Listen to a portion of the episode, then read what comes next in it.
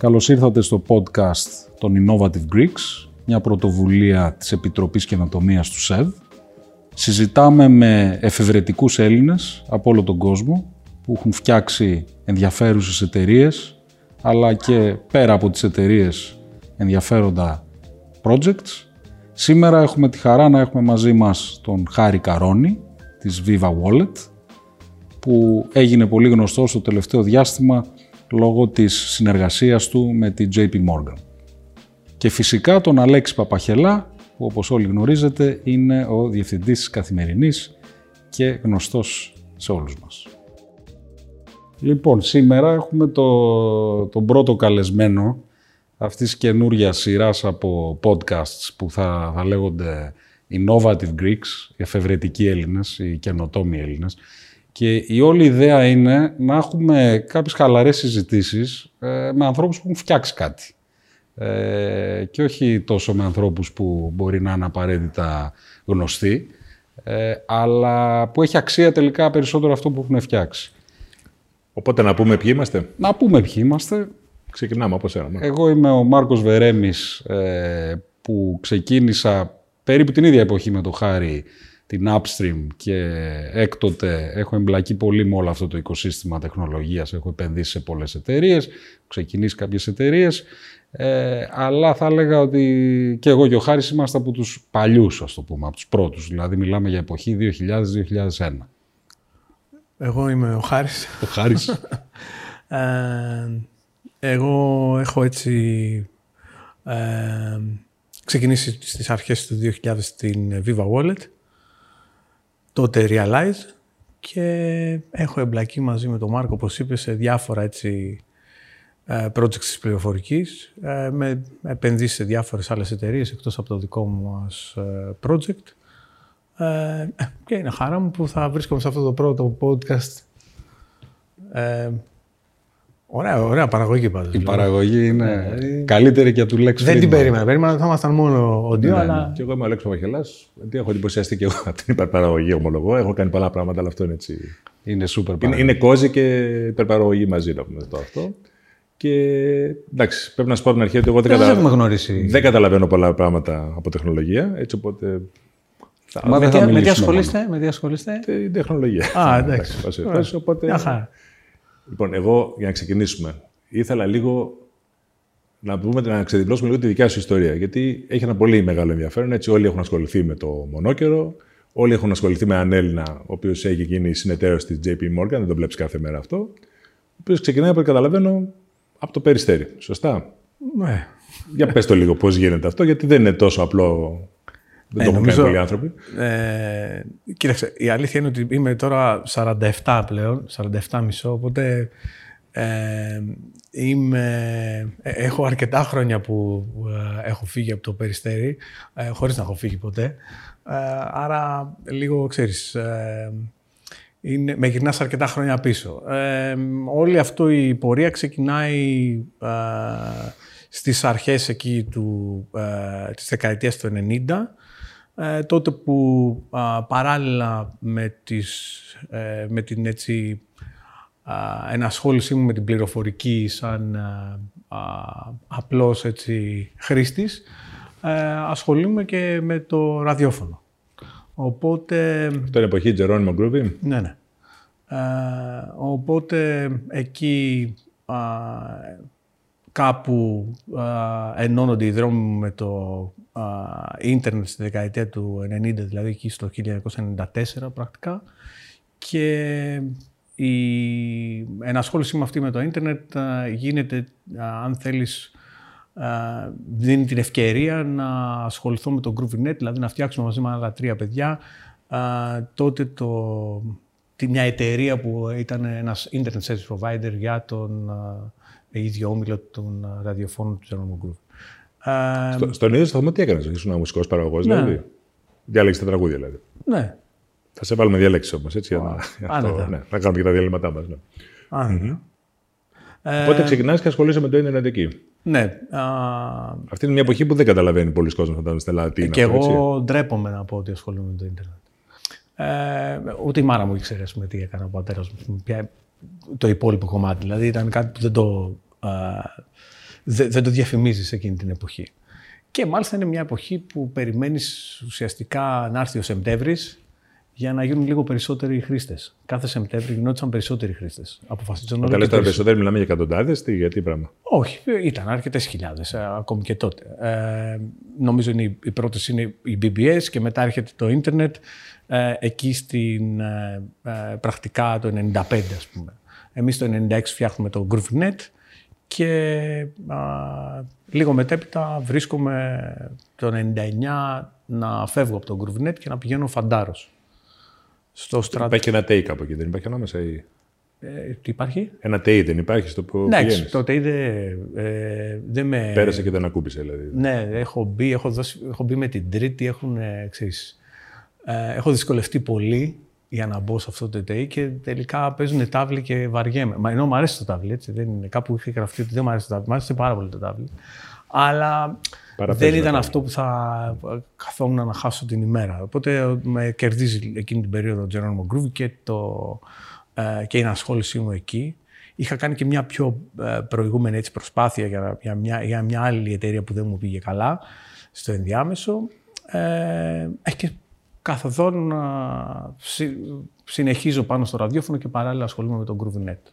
Μέχρι τη στιγμή που πηγαίνω φαντάρος ε, και εκεί αντικαθίσταμε από το, ε, από το ρόλο μου που πρακτικά μανατζάριζα την εταιρεία αυτή ε, και α, βρίσκομαι σε ένα τάγμα ανεπιθυμήτων στην Καλαμωτή της Χίου.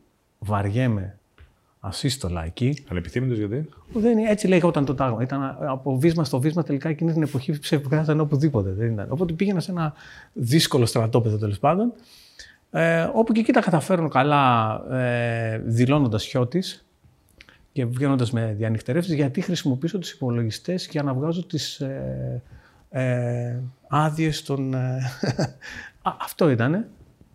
Ε, Πρωτοποριακό για την εποχή του φαντάζομαι. Μετά υπήρχε ένα σώμα παράλληλα. Εγώ ήμουν πεζικό. Υπήρχε όμως εκείνη την εποχή ένα σώμα, το Σώμα Έρευνας Πληροφορικής, ε, όπου εγώ διαβάζω σε μια εφημερίδα, νομίζω πρέπει να ήταν ε, η καθημερινή, ε, εκείνη την περίοδο, το καλοκαίρι δηλαδή του 99, δεν θυμάμαι, κάπου εκεί είναι, ε, διαβάζω ότι υπάρχει ένα, ότι στο σώμα ο ταξίαρχος ψάχνει να βρει ε, ειδικούς επιστήμονες και θεωρώ σκόπιμο να πάρω ένα τηλέφωνο και να πω ότι εγώ είμαι ένας ειδικός επιστήμονας.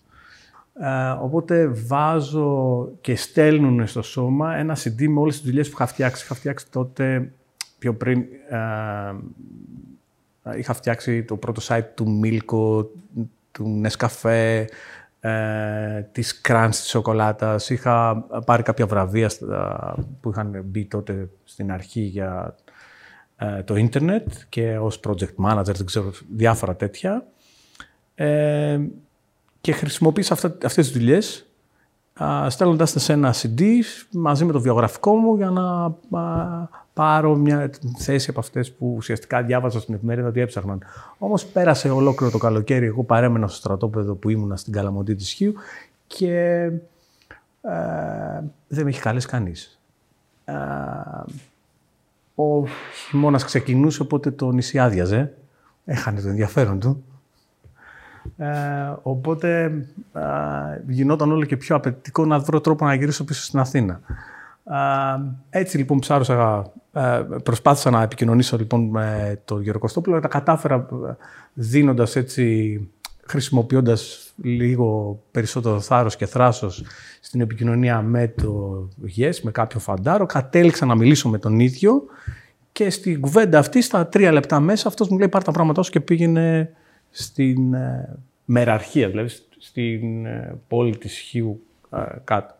Όμως, προφανώς, αν φύγεις από το στρατόπεδο σου εκεί που περνάς καλά, θα περάσεις άσχημα. Οπότε, εγώ αντιδρώ και του λέω: Δεν μπορώ να αφήσω τη θέση μου, αλλά θα έρθω πάνω να με περάσετε από ένα interview και άμα τελικά σας κάνω, με παίρνετε. Όπως και έγινε, ένα μήνα μετά ήρθα στο Yes, με, με, με πέρασαν από ένα...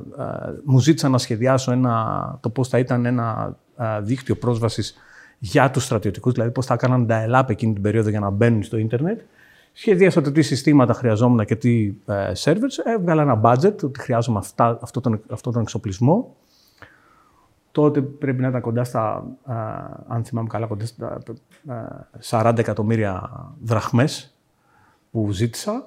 Ε, όχι για μένα, για να μου πάρουν εξοπλισμό. Ε, είπα ποιον εξοπλισμό χρειάζομαι και ε, το θεώρησαν ότι μπορούσαν να κάνουν τη δουλειά. Γύρισα πίσω στο στρατόπεδο, στοιχείο και μετά μια εβδομάδα ήρθε ένα σήμα για μετάταξη με την ειδικότητα της συγκεκριμένη, μια ειδικότητα που δεν υπήρχε μέχρι εκείνη την περίοδο, διάσπασης συστημάτων ασφαλείας, έρευνας πληροφορικής, hacker.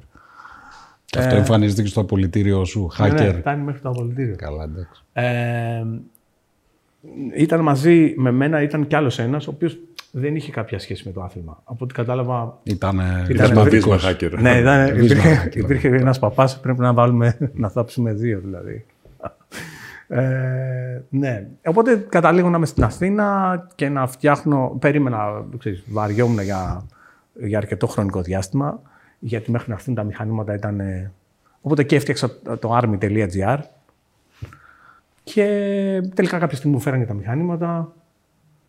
Πήγαινα το πρωί, το μεσημέρι έφευγα, το απόγευμα τι να κάνω. Έφτιαξα τη, την εταιρεία αυτή. Οπότε έφτιαξα τη Realize, την εταιρεία που σήμερα ονομάζεται Viva. Το αφημί είναι ίδιο δηλαδή. Την ξεκίνησα σε ένα πατάρι ε, μιας, ε, κάποιων άλλων παιδιών. Είχαν μια άλλη εταιρεία που φτιάχναν δίκτυα. Μου έδωσαν το πατάρι τους και εκεί προσέλαβα τους πρώτους έτσι, ε, υπαλλήλους. Οι δύο αυτοί οι υπάλληλοι που προσέλαβα τότε ε, είναι ακόμη και σήμερα μαζί μου. Ε, στην εταιρεία τότε που φτιάξαμε, εγώ είχα το 25%. Το άλλο 25% το είχαν οι δύο που είχαν το υπόλοιπο, το από κάτω από το πατάρι δηλαδή. και μία συνεργάτη. Πού ήταν αυτό; Στην, στο Μάρουσι. Στην, ε, κάθετη στην Αγίου Κωνσταντίνου. Ε, και εγώ λοιπόν τότε κρατάω το 25% ε, και οι άλλοι τρεις έχουν από 25% γρήγορα φτάνουμε προς το καλοκαίρι του 2000, ε, όπου βγαίνουν, βγάζουμε βιβλία στην εφορία. Μέχρι εκείνο το σημείο δεν είχαμε. Ήμασταν απλά ένα τράενέρο, ας πούμε. Την ώρα που βγάλαμε βιβλία στην εφορία και γίναμε κανονική εταιρεία δηλαδή, ε, χωρίσαμε και τους τρόπους μας με τους πρώτους δύο, ε, γιατί εγώ ήθελα να πάρω μεγαλύτερο ρίσκο, ναι, οι άλλοι δύο δεν ήθελαν. Ε, είχαμε βάλει ο καθένας από 500.000 δραχμές ε, τους έδωσα τα λεφτά και συνέχισα ε, έχοντας ο καθένας από εμάς τη μισή εταιρεία με τη Δέσποινα, όπου και εκεί επειδή εγώ ήθελα να πάω πιο aggressive ε, και να κάνω μεγαλύτερο άνοιγμα, ε, δεν ακολούθησε. Ε, αγόρασα το υπόλοιπο 50% με 10 εκατομμύρια δραχμές.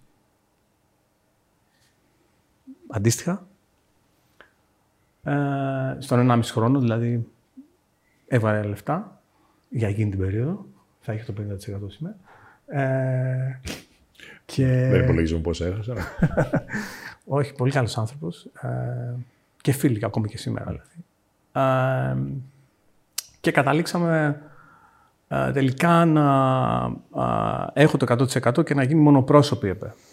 Στα πρώτα έτσι, στο πρώτα ένα-δύο χρόνια ε, προσπαθούσα να φέρω μια, να φέρω από το Λονδίνο το Μάκη που είμαστε μέχρι και σήμερα μαζί. Ε, κατάφερα να πείσω τον Πάνο, ε, ε, ένα φίλο που ήταν μαζί μου μέχρι και πριν από τρία χρόνια ε, και άλλα δύο παιδιά, τα οποία και αυτά, ο Κώστας και ο Αλέξανδρος, και αυτά ήρθαν μαζί μου εκεί μέχρι το 2004. Μέχρι το 2004-2005 ε, είχαν μαζευτεί οι υπόλοιποι και ο Κώστας ήρθε μαζί μας το 2008 μάζεψα μια ομάδα ουσιαστικά που ήμασταν μαζί λίγο πολύ στο Τζερόνιμο πιο πριν. Ε, και είχαμε, ήταν αυτοί που δουλέψαν μαζί στο, στο GrooveNet. Άνθρωποι δηλαδή που πρακτικά ήταν φίλοι μου και ήταν ε, έμπιστοι άνθρωποι για μένα. Αυτή τώρα είναι μια εποχή που, άμα ακούσεις εταιρεία πληροφορικής, συνήθως ναι, έχει το... να κάνει με το κράτος. Δηλαδή, ναι, έχει να κάνει με το κράτος, έχει να κάνει με. Ε, πρακτικά... Εσύ δεν το έκανε όμως αυτό, ποτέ δεν. Όχι. Ε, υπήρχαν τρία διαφορετικά industry τα οποία ε, είχαν ενδιαφέρον. Δηλαδή, είχες εταιρεία στην πληροφορική, θα έπρεπε να δουλεύει ή για, ή για τράπεζες ή για telecom operators γιατί υπήρχε τότε το expansion του ΟΤΕ στις Βαλκανικές χώρες, υπήρχε το, αντίστοιχα το expansion των τραπεζών στις, mm-hmm. στο εξωτερικό και το τρίτο segment, market segment που μπορούσες να βγάλεις λεφτά ήταν ε, το δημόσιο. Εμείς επιλέγουμε τότε, επιλέγω να, να, να, μην πάω στο δημόσιο, γιατί πρακτικά το δημόσιο ε, ενδιαφερόταν, θα ενδιαφερόσουν μέχρι να πάρεις ένα έργο και όχι τι θα παραδώσεις. Αυτό δεν έφτιαχνε την ομάδα να, να πολεμάει για να παραδώσει κάτι. Άρα δεν μάθαιναν να δουλεύουν για να... κάτι που θα, ήταν, ε, ε, που θα έχει αποτέλεσμα. Οπότε κάνω focus μόνο στα δύο άλλα interest, στο telecom και στο banking και δουλεύω για α, τη Eurobank ως outsourcer κατά κύριο λόγο και κάνω και το, με, την ομάδα μου το redesign της Ελλάς Online όταν ε, αγοράστηκε πρακτικά εξ ολοκλήρου από το FESA ε, αγοράστηκε από τη Eurobank ε, και στη συνέχεια μένω σε αυτό το project μέχρι την πώληση της στην Tracom. Ε, εκεί αρχίζει να συμβαίνει ότι κάθε φορά που είχα ένα μεγάλο πελάτη και κάτι μεγάλο έκανα, ε, αυτό κατάφερα να το κάνω για τρία χρόνια, ας υποθέσουμε δύο-τρία χρόνια. Κάπως ο πελάτης αυτός ε, έφτανε να, ε, να κάνει μια καινούργια κίνηση, δηλαδή η Ελλάς Online πουλήθηκε στην Tracom, οι επόμενοι που ερχόντουσαν δεν θέλαν να συνεχίσεις. Το ίδιο έγινε στη συνέχεια με τη Eurobank, όπου το 2008, όταν ήρθε η κρίση, μας τράβηξε ένα σύνολο από developers. Ε, δουλεύαμε πάρα πολύ, δηλαδή κάναμε μέχρι και after data statistics για τη Eurobank. Εκεί, ξέρεις, όλα όταν ήρθε η κρίση σταμάτησαν να κάνουν οτιδήποτε, οποιοδήποτε έργο και εκεί μείναμε, ας πούμε, 35 developers πρακτικά ε, ήδη που δουλεύαν για έργα της τράπεζας, της Eurobank, αλλά μετά χωρίς ε, αντικείμενο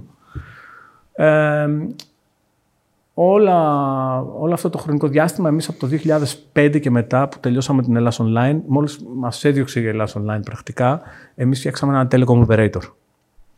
Και ασχοληθήκαμε με, με το voice over IP, με, με το VoIP, με την τηλεφωνία μέσα από το ίντερνετ. Από αυτή δημιουργήσαμε ένα κασκάο το οποίο μας ε, ε, έδινε κοντά στο 1,5 εκατομμύριο ευρώ το χρόνο και έτσι κατάφεραν να πιστούν και οι υπόλοιποι να μαζευτούμε πίσω από αυτό ε, το entity. Ε, έτσι κατάφερα να... Ο Μάκης είχε έρθει λίγο πριν φτιάξουμε το κομμάτι του Telecom. Είχε, ήταν μεγάλο θέμα γιατί αυτός είχε ένα startup στο Λονδίνο. Πήγαινε αρκετά καλά. και ήταν πολύ δύσκολο να τον πείσω. Ξέρεις, τότε του λέγες, έλα στην Ελλάδα, σου λέγε, μα εδώ είναι Λονδίνο και να γυρίσω πίσω, δεν γυρνάω.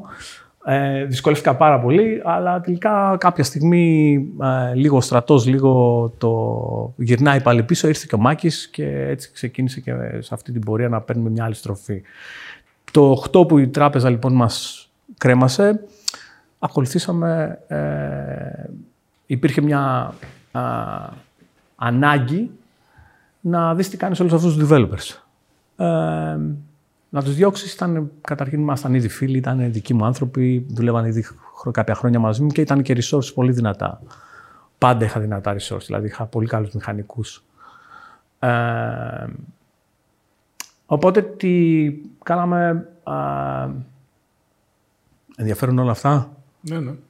Ε; Ναι, να σου πω κάτι. Εγώ βρίσκω ότι έχει πολύ ενδιαφέρον, διότι αυτά που περιγράφεις πάνε εντελώς κόντρα στο, στη συνταγή που έχουν στο μυαλό τους πλέον οι περισσότεροι, που είναι ότι επιλέγω τι θα κάνω, ε, το business plan είναι το πιο σημαντικό πράγμα και πάω σηκώνω λεφτά για να εκτελέσω αυτό το business plan, που στην πραγματικότητα ποτέ δεν συμβαίνει έτσι, σπάνια συμβαίνει έτσι. Δηλαδή, αυτά μαθαίνουμε στο τέλος ως ιστορίες επιτυχίας, αλλά στην πράξη αυτό που έχει ονομαστεί pivot πλέον στη γλώσσα τέλος πάντων του Silicon Valley είναι το πιο συνηθισμένο. Δηλαδή έχεις μια ομάδα που είναι ικανή, έχει θέληση, έχει φιλοδοξία και βλέπεις πόσα διαφορετικά πράγματα κάνεις μέχρι να φτάσεις σε κάτι που δουλεύει. Ωραία, δηλαδή... για πέντε λεπτά τότε λοιπόν θα το πάω στα γρήγορα. Ναι. Ε, 2008 λοιπόν η τράπεζα μας τραβάει το χαλί. Εμείς δημιουργούμε από το Telecom από ένα subsidiary που έχουμε φτιάξει μια θηγατρική. Αυτό είναι μια φάση δύσκολη γιατί κάπου Έχουμε λεφτά όμως. Έχεις λεφτά, εντάξει. Ε, και ξέρεις, έχω βγάλει και λεφτά έξω, έχεις πάρει και μια βάρκα, έχεις κάνει και ό,τι ήταν να κάνεις. Και βγάζεις και 1,5 εκατομμύριο το χρόνο. Καθαρά. Δηλαδή λες, θα μπορούσα να πεις. Αλλά είσαι 33. Ε, Πας σπίτι στα 33. επειδή βγάζεις 1,5 εκατομμύριο κέρδος το χρόνο, δεν πας. Τα ξαναβάζεις μέσα. Τα πήρες μια χρονιά, λες πάμε πάλι για να. Δηλαδή, ξέρεις, δεν έχει χαρά η ζωή μετά. Σ' αρέσει το ρίσκο, δηλαδή. Αυτό δεν σου είναι το δίνει ρίσκο, χαρά. δεν είναι, το, είναι η δημιουργία, ρε παιδί. μου. Δηλαδή, ξέρεις, οπότε εμείς πάμε ξανά, μας τραβάει το χάλι η τράπεζα τότε. Ε, οπότε εμείς υπάρχει PSD1, η Payment Services Directive, την οποία έχουμε δει και λέμε, φτιάχνουμε ένα, ένα payment provider. Τι έκανε η PSD1, το πολύ απλό, έσπαγε το τραπεζικό σύστημα, αντί να πεις τράπεζες, έσπαγε τις τράπεζες σε τρία entity. Ίδρυμα ηλεκτρονικού χρήμα, ίδρυμα πληρωμών, ίδρυμα ηλεκτρονικού χρήματος και πιστοτικό ίδρυμα. Αυτό επειδή το είχα ζήσει, τη φάση αυτή του Χάρη, ξέρεις, αυτό τότε, επειδή το μοιραζόταν με μεγάλο ενθουσιασμό με, με, με εμάς, ας πούμε, σαν πλάνο και σαν σημαντικό γεγονός, ε, η- τον περισσότερο η αντίδραση είναι ότι αυτός ο τύπος, εντάξει, είναι τρελός για δέσιμο, γιατί πρακτικά ε, η- Αλήθεια λέει, πάει, ναι. να τα βάλει, ξέρεις, πάει να τα βάλει με το τραπεζικό σύστημα ένας τύπος Εντάξει, ο αλλά είναι οποίος... λίγο είσαι στο στόμα του δεινόσαυρου και βλέπεις την αδυναμία του. Έτσι και λες να το Κα- κάνω. κα- Ναι, αλλά έχει ένα ενδιαφέρον ότι εκείνη τη στιγμή ε, στο 90% και σου λέω ανθρώπους του δικού μας τομέα, όχι ασχέτους, τους φαίνεται παράλογο τελείως αυτό. Δηλαδή, Η αλήθεια είναι αυτή. Εμείς τότε λοιπόν προσπαθούμε, αλλά δεν υπάρχει καν νόμος. Δηλαδή υπάρχει η Ευρωπαϊκή Οδηγία, δεν υπάρχει καν νόμος. Και παλιεύεις και για τον νόμο για, για, Ναι, ναι, σε μεγάλο αυτό βαθμό, είναι. έτσι. πάλι- Προσπαθούμε να δούμε πώς θα πείσουμε να κάνουν τον νόμο για να γίνει, αλλά ε, in parallel κάτι πρέπει να κάνουμε τον κόσμο. Οπότε ε, γυρνάμε στο ticketing στην Aegean. Φτιάχνουμε το ticketing στην Aegean. Παίρνουμε την Aegean τότε από τα 50.000 ευρώ τζίρο το μήνα για να αγοράσει online εισιτήρια και την πάμε στο μισό, στο μισό, ε, στο μισό εκατομμύριο ευρώ ε, την ημέρα. Outsourcing ήταν αυτό, έτσι. Ναι, ναι. Ε, κάνουμε μια πολύ καλή συνεργασία με τον Ευτύχη. Πολύ, πολύ θετική, πολύ καλός, πολύ θετικός άνθρωπος. Ε, και ε, μου δίνει και πάρα πολύ έτσι, ε, ελευθερία να κάνω πράγματα. Και όντως πετυχαίνουμε με, κυρίως ε, λόγω της, εμπο- του εμπορικού, της εμπορικής του σκέψης, αλλά και το ότι εμείς κάναμε implement πράγματα γρήγορα εκείνη την ώρα. Ε, ε, αυτό μας βάζει στο ticketing. Όμως ε, κάποια στιγμή ολοκληρώνεται το project με την Ολυμπιακή και εκεί πάλι είναι ένα θέμα που θα πρέπει να μικρύνει το budget. Άρα τρίτος μεγάλος πελάτης πρέπει να μικρύνει το budget. Αλλά έχει σκεφτεί ήδη, γιατί Τότε και αυτό το θυμάμαι που κουβεντιάζαμε, πόσο, ρε παιδί μου, εγώ θυμάμαι το χάρη ας πούμε, να λέει πόσο ε, απαρχιωμένο είναι το τραπεζικό σύστημα σε πρώτη φάση και οι πληρωμές και σε δεύτερη φάση να συζητάμε πόσο απαρχιωμένο είναι το σύστημα των εισιτηρίων. Ναι, ναι. Οπότε τι κάνουμε, εμείς φτιάχνουμε μια δεύτερη θηγατρική και λέμε εκεί ε, υπάρχει ένα... α, μέχρι να βγει ο νόμος τι κάνεις; Έχω βάλει μια ομάδα, επενδύουμε σε αυτό το κομμάτι το να βρούμε τι θα, πώς θα το στήσουμε, να στήσουμε ένα payment provider. Αλλά κάτι πρέπει να κάνεις στον κόσμο και ο κόσμος ξέρεις, είναι ειδικά καλή μηχανική, πρέπει να τους έχεις σαν τα λιοντάρια ρε παιδί μου. Πρέπει να τους πετάξεις φαγητό, δεν γίνεται. Δηλαδή, πρέπει να σκίσουν κάτι, δηλαδή, δεν γίνεται. Ε, οπότε, ε, παράλληλα λοιπόν, προσπαθώ να ε, κάνουμε το ticketing της Aegean. Ε, αφού λοιπόν ε, φ- έχουμε φτάσει εκεί στο 2010 και ακόμα δεν έχει βγει ο νόμος, γιατί έχουμε εκλογές στην Ελλάδα και παίρνουμε, ξέρεις, waiver στο waiver.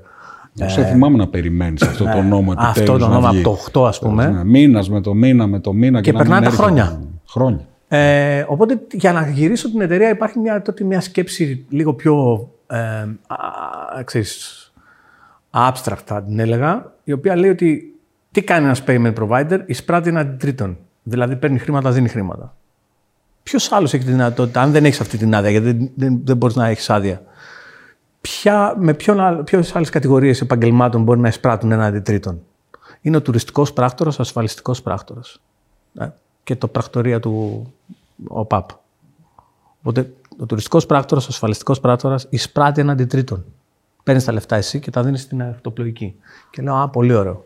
Αφού θέλει να σταματήσουμε ε, να, να μικρύνει τον budget ο ευτύχης, ε, τι κάνουμε εκείνη την ώρα; Λέω, δεν πειράζει. Ευτύχη, θα πάω να φτιάξω ένα. Ε, ε, θα φτιάξω εγώ ένα τουριστικό πράκτορα. Φτιάξε μου. Λέει, ναι. Θα πουλάω τα δικά σα εισιτήρια, θα φτιάξω και τα ακτοπλοϊκά, θα φτιάξω και τα θεάματα. Οπότε εκεί έχεις. Ξέρεις, Θυμάμαι χαρακτηριστικά λοιπόν ότι με αυτόν τον τρόπο όμως θα στρίψω την εταιρεία σε B2C. Δηλαδή αντί να φτιάχνω project για εταιρείες, θα, θα στρίψω την εταιρεία, τον οργανισμό να, να σερβίρει καταναλωτές. Οπότε αυτό όλο με βοηθάει να είμαι προετοιμασμένος όταν μου δώσουν τον νόμο για να εισπράττω έναν αντιτρίτων, θα έχω φτιάξει τον οργανισμό ήδη να γυρνάει. Ωραία business κιόλας. Μια θηγατρική, φτιάχνει να πάμε. Εκεί φτιάχνουμε το ticketing. για τα ακτοπλοϊκά πάμε αρκετά καλά εκεί, στο business αυτό. Φτιάχνουμε για τα αεροπορικά και φτιάχνουμε και για θεάματα. Ε, στα θεάματα υπάρχει μια ωραία ιστορία ενός developer μου, όπου αφού έχουν ξενυχτήσει όλοι μαζί, έχουμε φτιάξει είναι η πρώτη παράσταση τέλος πάντων που τρέχει το δικό μας ticketing στο badminton. Έχει τελειώσει όλο το event. Είμαστε όλοι από πάνω γιατί είναι η πρώτη φορά που έχουμε φτιάξει την πλατφόρμα αυτή. Τρέχει, τρέχει, τρέχει. Μου λέει, έλα. Ε, έλα λίγο, έλα λίγο. Έλα. Έχουν μαζευτεί όλοι σε ένα meeting, σε ένα γραφείο λίγο μεγαλύτερο. Έχουν κάνει ένα τραπέζι 6-7 developers πιο μεγάλοι. Κάνει. Ξέρεις πόσα λεφτά βγάλαμε σήμερα από το ticketing. Του λέω πόσα βγάλαμε, αδερφέ; Ε, 5 ευρώ.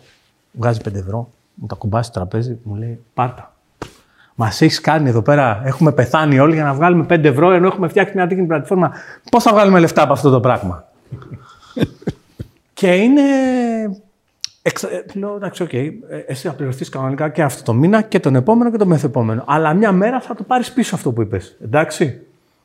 Λοιπόν, αυτό ε, το ticketing πηγαίνει τόσο καλά που παίρνουμε, που είναι ένα business που τρέχει, παίρνουμε ό,τι υπάρχει σε θεάματα όλα τα χρόνια. Αντίδραση δεν έχεις από αυτούς που ήταν συνηθισμένοι με έναν άλλο τρόπο; Αυτοί που έχουν τα θέατρα ή τι συναυλίες. Πολλές. Ε, τι να σου πω. Το μέγαρο μουσικής επί χρόνια και το λέω, ξέρεις, κοιτώντα την κάμερα. Πού είναι η κάμερα, παιδιά; Το μέγαρο μουσικής επί χρόνια. Όποια κάμερα έχει. Οπότε. Ε; Όποια κάμερα έχει. Ναι, ναι, το μέγαρο μουσικής επί χρόνια έχει. Ε, οι τηλεφωνήτριες του απαντούν τις τηλεφωνήτριες ενός ticketing provider. Ε, απαντούν ως τηλεφωνήτριες ενός ticketing provider. δηλαδή είναι τραγικό. Ε, τότε. Πάντως αυτό που λες χάρη τότε. Δηλαδή για να καταλάβεις ναι, αυτό ναι. που προσπαθώ να πω είναι ρε παιδί μου ότι ξέρεις, η παρέμβαση που έχει το κράτος είναι τεράστια γιατί τα μισά, η μισή χώρα είναι κρατική, ε, υπάρχουν τα διπεθέ, υπάρχουν όλο αυτό είναι κρατικό. Όταν προσπαθείς να κάνεις κάτι στον ιδιωτικό χώρο, είναι, ε, στα θεάματα είναι, ξέρεις, σαν να μην υπάρχει. Τέλος πάντων, εμείς πάμε πολύ καλά στο ticketing, πάμε πολύ καλά τα ακτοπλοϊκά, τα αεροπορικά και φτιάχνουμε ένα business. Ταυτόχρονα όμως προσπαθούμε να ανοίξουμε το κομμάτι των πληρωμών και φτάνουμε ε, να είναι έτσι, με μια, μετά από πάρα πολύ προσπάθεια ο Προβόπουλος ε, προς τιμή του άνθρωπος ε, κάνει ένα σύνολο από ενέργειες και τότε επί κυβέρνησης Παπανδρέου φτιάχνεται ο νόμος και ο Προβόπουλος κάνει πάρα πολύ γρήγορα τη διαδικασία για να ε, αδειοδότηση. Έπρεπε να, να φτιαχτεί και μια πράξη του διοικητή δηλαδή για το πώς τελικά παίρνεις άδεια. Δεν είναι μόνο να κάνεις εφαρμογή της της διρεκτίβας. Όπου οι τράπεζες αντιδρούν πάλι, φαντάζομαι. Έτσι, ε, οι τράπεζες ακόμα δεν έχουν καταλάβει. Εκεί, ναι, εκεί οι τράπεζες να... ακόμα τον. Το, το, το, του... Οι τράπεζες θεωρούν ακόμα ότι είναι ένας ελάχιστος παίκτης και αυτό δεν θα βγει πουθενά. Δηλαδή δεν είναι. Μάλιστα μου δίνουν ε, συστατικές επιστολές. Καταθέτω άδεια με συστατική επιστολή της Eurobank του, του Σταύρου του Ιωάννου, δηλαδή ένας από αυτούς που έδινε ήταν ο Σταύρος Ιωάννη, που και σήμερα ακόμα είναι ένας άνθρωπος πολύ ψηλά στην Γύρω ε, ε, τον οποίο και εκτιμώ κιόλας έτσι. Ε, Ασχέτω με το ότι έχουμε ε, διαφορετικές προσεγγίσεις σε διάφορα θέματα, ακόμη και σήμερα. Ε, Όμως είναι ένας από αυτού που μου δίνει συστατική επιστολή για να φτιάξει το φάκελο και να καταθέσουμε για να πάρουμε την άδεια. Παίρνουμε μια άδεια πληρωμών το 12 τελικά. Ε, και τρώμε 1,5 χρόνο και μετά από 1,5 χρόνο, δηλαδή το δεύτερο τρίμηνο του 2013, καταλαβαίνουμε ότι δεν, ε, δεν μας φτάνει αυτή η άδεια. Δηλαδή, παίρνεις τα χρήματα, δίνεις τα χρήματα, αλλά ο έμπορος που θα δουλέψει για σένα ή κάποιος που, ανάλογα με το τι υπηρεσία να φτιάξει, θέλει να κρατήσει και χρήματα πάνω σου.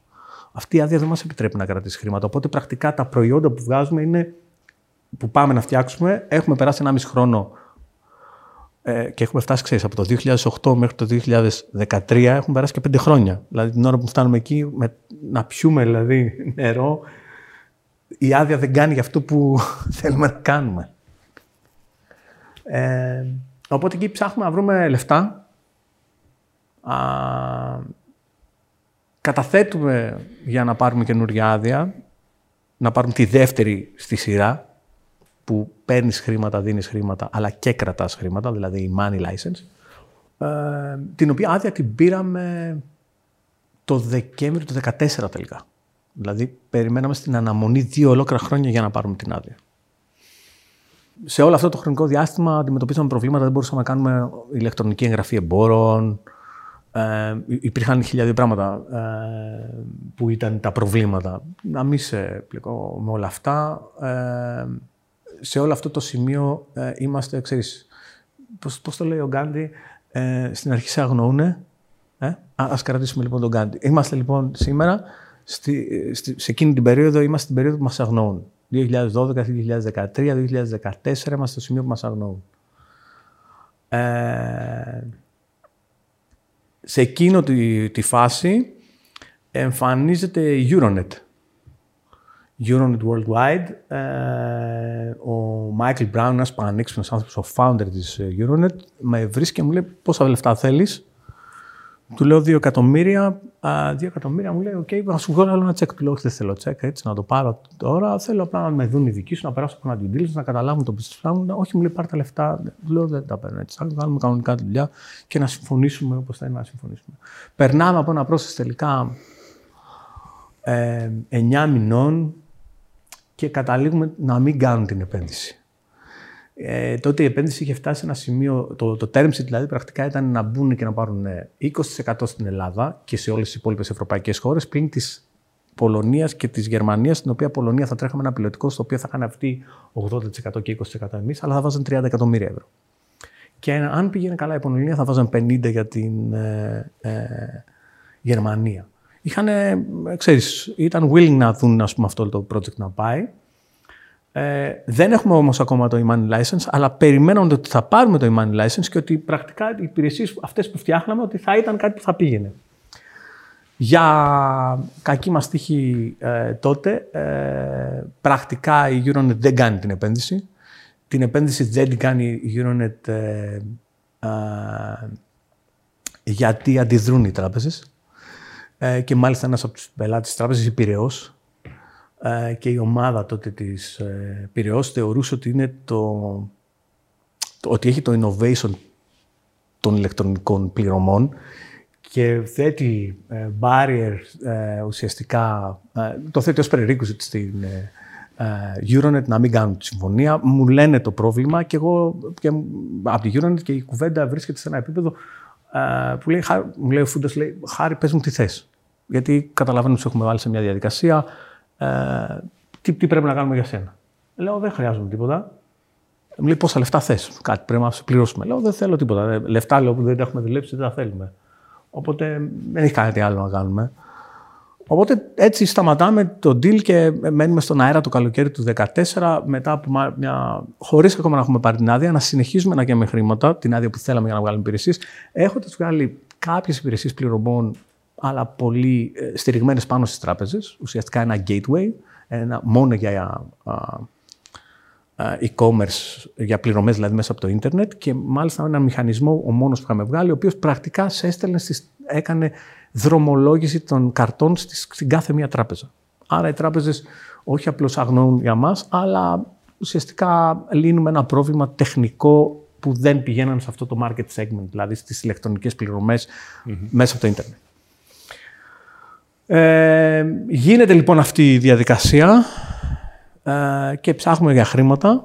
Ε, μας έρχεται μια πρόταση από την ε, τότε νεοσύστατη ΔΕΚΑ του Δασκαλόπουλου, πρακτικά ε, το έτρεχε ο, ο Νανόπουλος, με τον Νίκο τον Γκούλη. και εμείς όμως δεν θέλουμε η ομάδα μου να μπούμε με τον Νανόπουλο.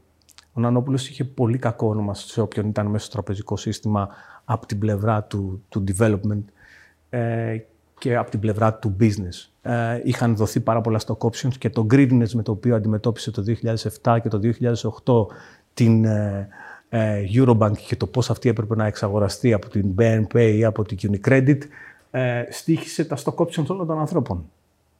Άρα έχει μετοχές που ε, του ενός εκατομμυρίου και σήμερα αξίζουν 10.000 γιατί δεν έγινε εκείνη η κίνηση σε μια αποτίμηση ε, τρομερή. Άρα υπήρχε ένα πάρα πολύ κακό impact του ονόματος του Νανόπουλου στο τραπεζικό σύστημα, γιατί θεωρείται ότι, σε, σε ανθρώπους δηλαδή σε αυτό το επίπεδο, γιατί θεωρείται ότι ήταν ένας από αυτούς που τον γκρίνουν στο δικό του, ουσιαστικά κατέστρεψε τους υπαλλήλους του. Άρα εμείς αποφεύγουμε αυτό το, το deal, όμως είμαστε ε, σε πολύ δύσκολη οικονομική θέση. Ε, ανεβαίνουν οι υπηρεσίες και δεν έχουμε, ε, ανεβαίνουν οι υπηρεσίες και δεν έχουμε τα χρήματα για να καλύψουμε το cash flow για να καλύψουμε τις, ε, την αύξηση που έχουν οι υπηρεσίες που έχουμε. Γιατί είναι καλοκαίρι του 2014, τα ακτοπλοϊκά ανεβαίνουν πάρα πολύ. Είμαστε μόνοι που πουλάμε ηλεκτρονικά εκείνη την ώρα εισιτήρια ακτοπλοϊκά. Πάει πάρα πολύ καλά η υπηρεσία, αλλά ε, είναι prepaid. Οπότε, όσα λεφτά έχεις βάλει μες στον κουβά της κάθε ακτοπλοϊκής, τόσα εισιτήρια μπορείς να πουλήσεις. Οπότε πρέπει να, να δεις τι κάνεις. Τότε λοιπόν, για καλή του. Έτσι, για καλή μας τύχη, ε, μιλάμε τώρα για καλοκαίρι του 2014 που, ξέρετε, θυμόμαστε όλοι, μιλάμε για χρονιές που έχουμε μνημόνιο ένα, μνημόνιο δύο, δεν ξέρω, δεν θυμάμαι σε ποια version είμαστε. ναι. ναι, μιλάμε για, για πολύ όμορφες καταστάσεις. Ε, είμαστε στην αναμονή του να έρθει ο Τσίπρας. Ε. και εγώ ψάχνω να βρω λεφτά, οπότε είναι μια δυσκολία. Άρα φεύγεις ακόμα και από, από αυτό. Ε, Οπότε βρισκόμαστε, παίρνουμε ένα δάνειο 1,5 εκατομμύριο ευρώ για να καλύψουμε cash flow, δίνοντας ως, ε, ε, ε, εμφανίζοντας πρακτικά ότι θα κάνουμε ένα, μια, κάποια από αυτές τις προτάσεις που έχουμε ήδη, θα την τρέξουμε. Έχουμε προλάβει πριν τερματιστεί το deal με τη Euronet να, πάρουμε, να έχουμε εμφανίσει το term sheet το δικό τους και να μας δίνουν δάνειο για το τι η Euronet. Άρα έχουμε πάρει ένα δάνειο, το οποίο το παίρνουμε από την ε, Eurobank, 1,5 εκατομμύριο από το Χρήστο το Μεγάλο. Μου το θύμισε, ε, τον είδα τελευταία φορά την προηγούμενη, πριν από τρει-τέσσερι εβδομάδες στο Μουσείο της Ακρόπολης και μου λέει, Χάρη μου λέει, θυμάσαι που σε είχα βοηθήσει. Δεν του είπα τίποτα για όλα τα άλλα που έκαναν ε, όλα αυτά τα χρόνια. Λέω, ναι, το θυμάμαι, Χρήστο μου, δεν το ξεχνάω. Κι άλλα δεν ξεχνάω, αλλά δεν πειράζει. Ε, οπότε εμείς κάνουμε ε, και τότε εμφανίζεται ο Απόστολος, ο Ταμπακάκης, άλλος ε, ε, πρώην πρόεδρος της Εθνικής, ε, αντιπρόεδρος της Πυραιός, ο οποίος με εκείνο έτσι το ωραίο ύφος του, ε, σε μια συνάντηση που την κάνουμε όντας, έχοντας ήδη δουλέψει μαζί για το ΣΕΚΕ, εμφανίζεται, ε, μου κάνει τη συνάντηση αυτή ο, ο Γιανναράκης, ε, και ε, μου οργανώνει αυτή τη συνάντηση. Χάρη θέλω να σε δει. Ε, λέω εντάξει, okay, πάμε να τον δούμε. Στο ε, Innovathens, που είναι ένα πράγμα που έχουμε φτιάξει μαζί με την Τεχνόπολη, γιατί προσπαθούμε να βοηθήσουμε το οικοσύστημα γενικότερα τότε με τον Μάρκο. Mm. Ε, με λίγο περισσότερο ρομαντισμό από ότι. Ε, ε, ναι, δεν, δεν, και αυτή είναι η εποχή που δεν είστε και πολύ, έτσι. Είναι... Ναι. Ελάχιστη και τελικά αυτό ήταν και το πρόβλημα. Ότι ήταν πολύ λίγοι και μεταξύ μας και όχι αρκετά καλή. Ναι. Δηλαδή αυτό ήταν το θέμα. Ήταν ότι ας πούμε κοιτάγαμε με το χάρη την ποιότητα και πούναγαμε το κεφάλι μας και λέγαμε ότι εντάξει ναι, προσπαθούμε να βοηθήσουμε τελικά ποιους; Αυτούς που κάπως δεν θέλουν να βοηθηθούν κιόλας. Δηλαδή δεν ήταν. Ε, μην ξεχνάμε τότε ότι έχουμε τα προβλήματα ταυτόχρονα. Το, το reputation risk είναι τεράστιο. Το πρόβλημα της χώρας, αλλά όχι μόνο αυτό και του industry. Γιατί, γιατί υπήρχε μια Βέλτη η οποία είχε ε, χτυπήσει ένα κανόνι τρομερό εκείνη την περίοδο, ε, έχοντας δημιουργήσει το, τότε το πρώτο... Εκείνη την εποχή ξένος δεν σε πλησίαζε, φαντάζομαι. Ναι, είχαν κάνει τότε στο... Ή... Ήταν στο Nasdaq και ήταν με, ναι, ένα, ένα, το τότε φωλή φωλή ήταν... Αλλά ξέρεις, ήταν πολλά μαζεμένα τότε. Δηλαδή, απ' έξω έβλεπε κανείς την κατάσταση της χώρας και μετά, σαν να μην έφτανε αυτό, είχε και παραδείγματα Συγκεκριμένα. Ναι. Συγκεκριμένα. Έτσι, οπότε ο συνδυασμός αυτός μας έκανε όλους τοξικούς. Ναι, δηλαδή ήταν τεράστιο πρόβλημα. πήγαινε στο Λονδίνο, πήγαινε στο. Καλά, στην Αμερική δεν συζητάω. Και ε, λίγος πολύ μας θεωρούσαν δυνητικά απαταιώνες. Ναι, ναι. Εγώ είχα, τότε πηγαίναμε στη Βαρκελόνη και κάναμε περίπτερο στη Βαρκελόνη που πηγαίναμε όλοι, ε, όλοι μαζί, ας πούμε. Ε, θυμάμαι χαρακτηριστικά, έχω, στην αρχή δεν τη λέω Viva για να μην μπλέξω το, το ένα brand name με το άλλο, για να την έχω ξεχωριστό entity, γιατί δεν ήξερες αν θα πάει το, το κομμάτι των πληρωμών. Την έχω ξεκινήσει λέγοντα την Last Pay. Ναι, ναι. Και στο πρώτο περίπτωμα γράφει Last Pay. Pay Και ε, έρχεται, είμαι όπως είμαι στο περίπτωση στη Βαρκελόνη, κάποιοι έρχονται και γελάνε. Κάθομαι και εγώ όμως να δω γιατί γελάνε αυτοί. Και δείχνουν εμένα, ρε παιδί. Τι γίνεται, δηλαδή. Ελλάς και Pay. Σου λέει αυτή. Και ξέρεις ποιο ήταν το, το, το κερασάκι. Ελλάς και Pay, λέει αυτό τώρα τι.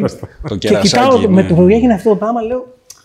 Πρέπει να αλλάξω το όνομα. Δεν γίνεται. Ελλάς Death καλύτερα. ναι, Ναι. Έχει και το κερασάκι στην τούρτα ότι είμαστε με το χάρη τώρα στη Βαρκελόνη.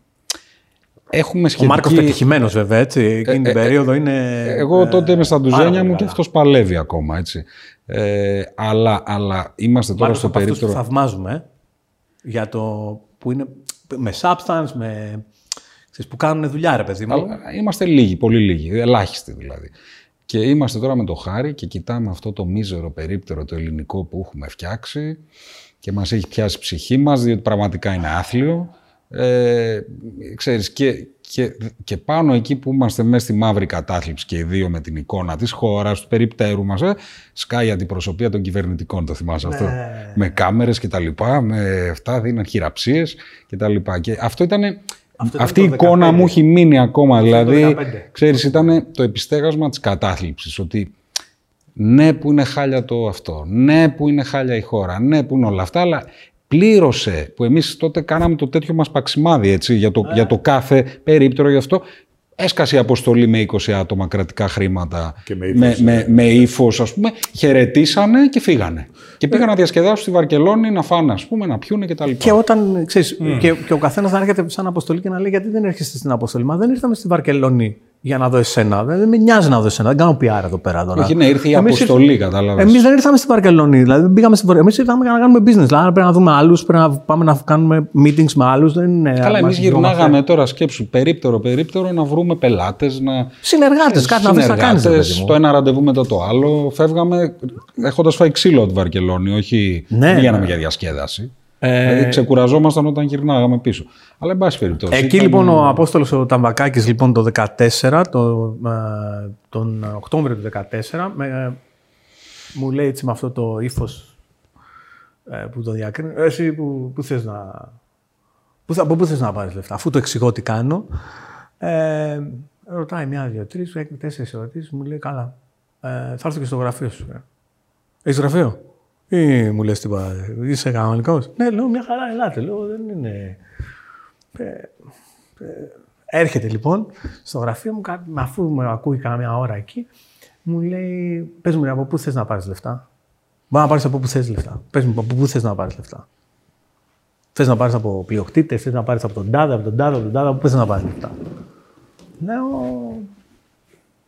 «Ε, Εγώ μέχρι εκείνη το σημείο ε, έχω είπαμε την αποτυχία ε, της Euronet. Έχω απορρίψει ε, τον Ανόπουλο για τους γνωστούς λόγους και πιο πριν με έχουν απορρίψει οι πάντες. Οι πάντες. Δηλαδή, ε, συνολικά αθρίζω γύρω στις 28-29, δεν θυμάμαι, α, α, από Χιλόπιτες, έτσι, χιλόπιτες, ε, Αυτό με τις χιλόπιτες, πάντως χάρη, αυτό γιατί δεν το ξέρει ο κόσμος αυτό.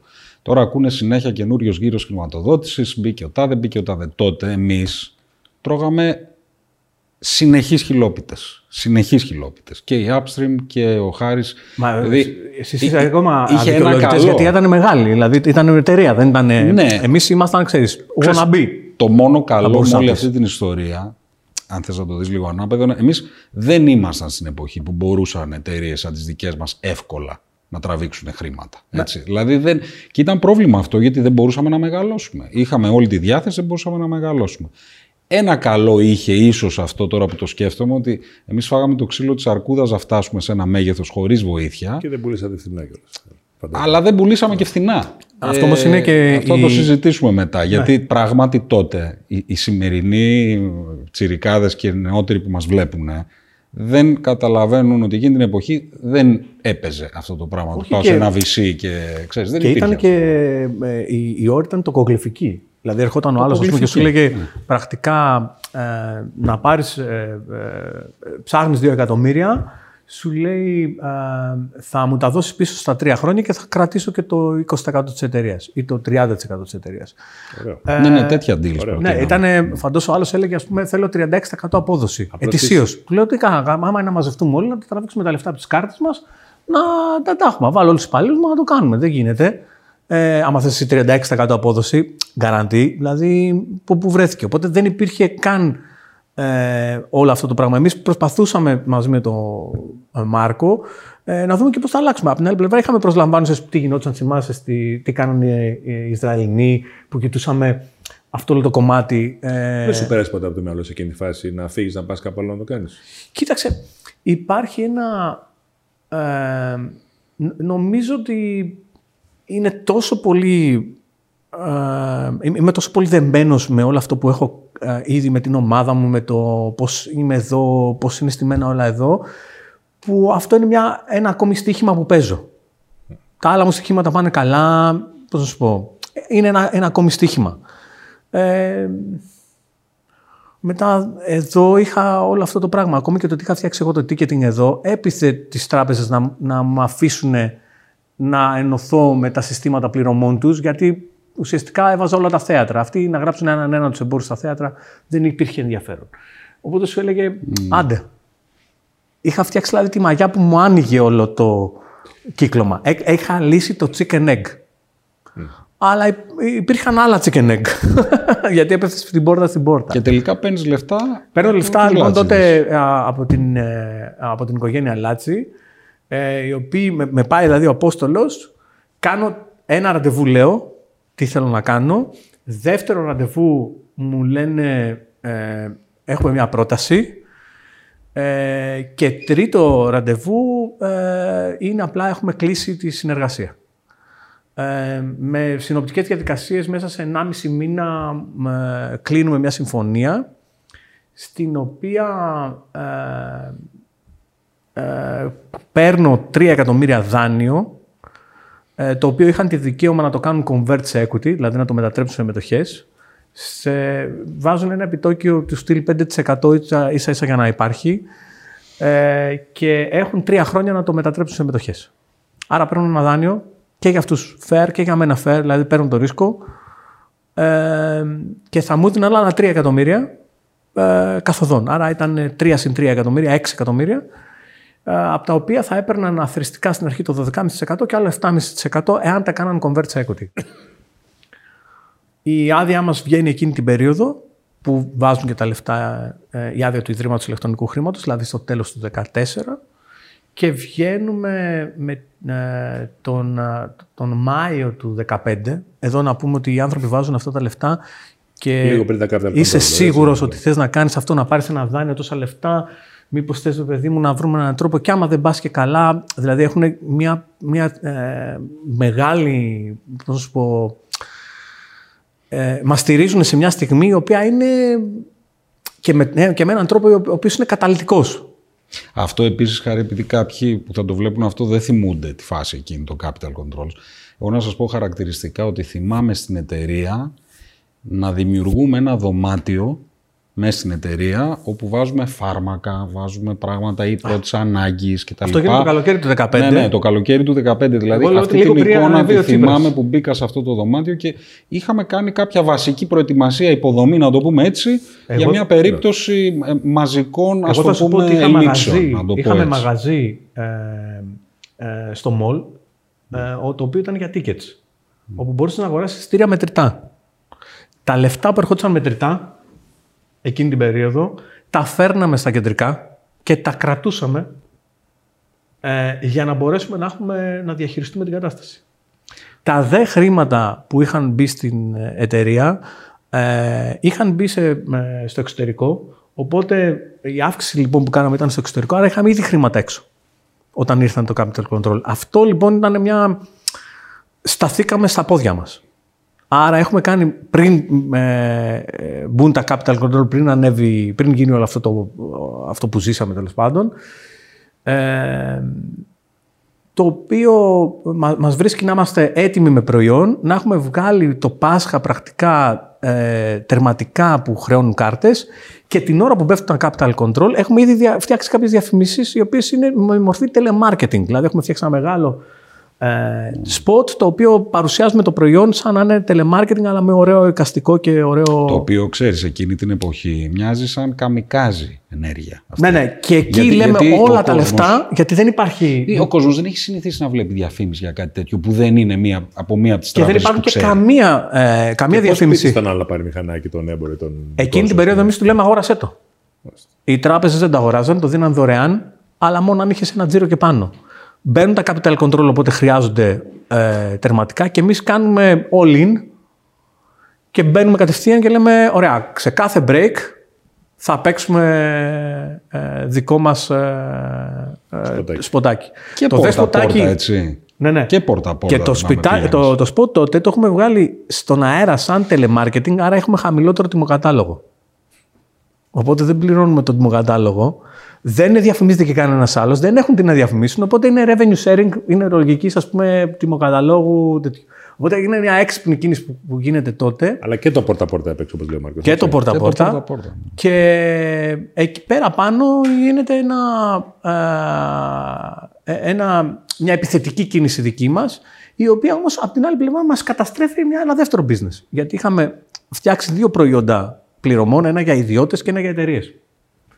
Το προϊόν για τις εταιρείες μας πάει, το προϊόν για τους ιδιώτες, επειδή μπαίνουν τα capital control, δεν παίζει η κάρτα μας γιατί είναι prepaid και οι τράπεζες πρακτικά λένε ότι αν είναι prepaid, έχουν ε, έτσι όπως βγήκαν τότε τα capital control, αν ήταν prepaid η κάρτα και όχι debit, ε, δεν έχει αναλήψεις από το ATM. Σε μια ε, αγορά η οποία ήταν cash driven, ας πούμε, να πας εσύ και να λες ότι σου δίνω κάρτα που δεν παίζει στο ATM, κατευθείαν μας τις φέρνανε πίσω, οπότε παθαίνουμε μεγάλη ζημιά από το ένα business.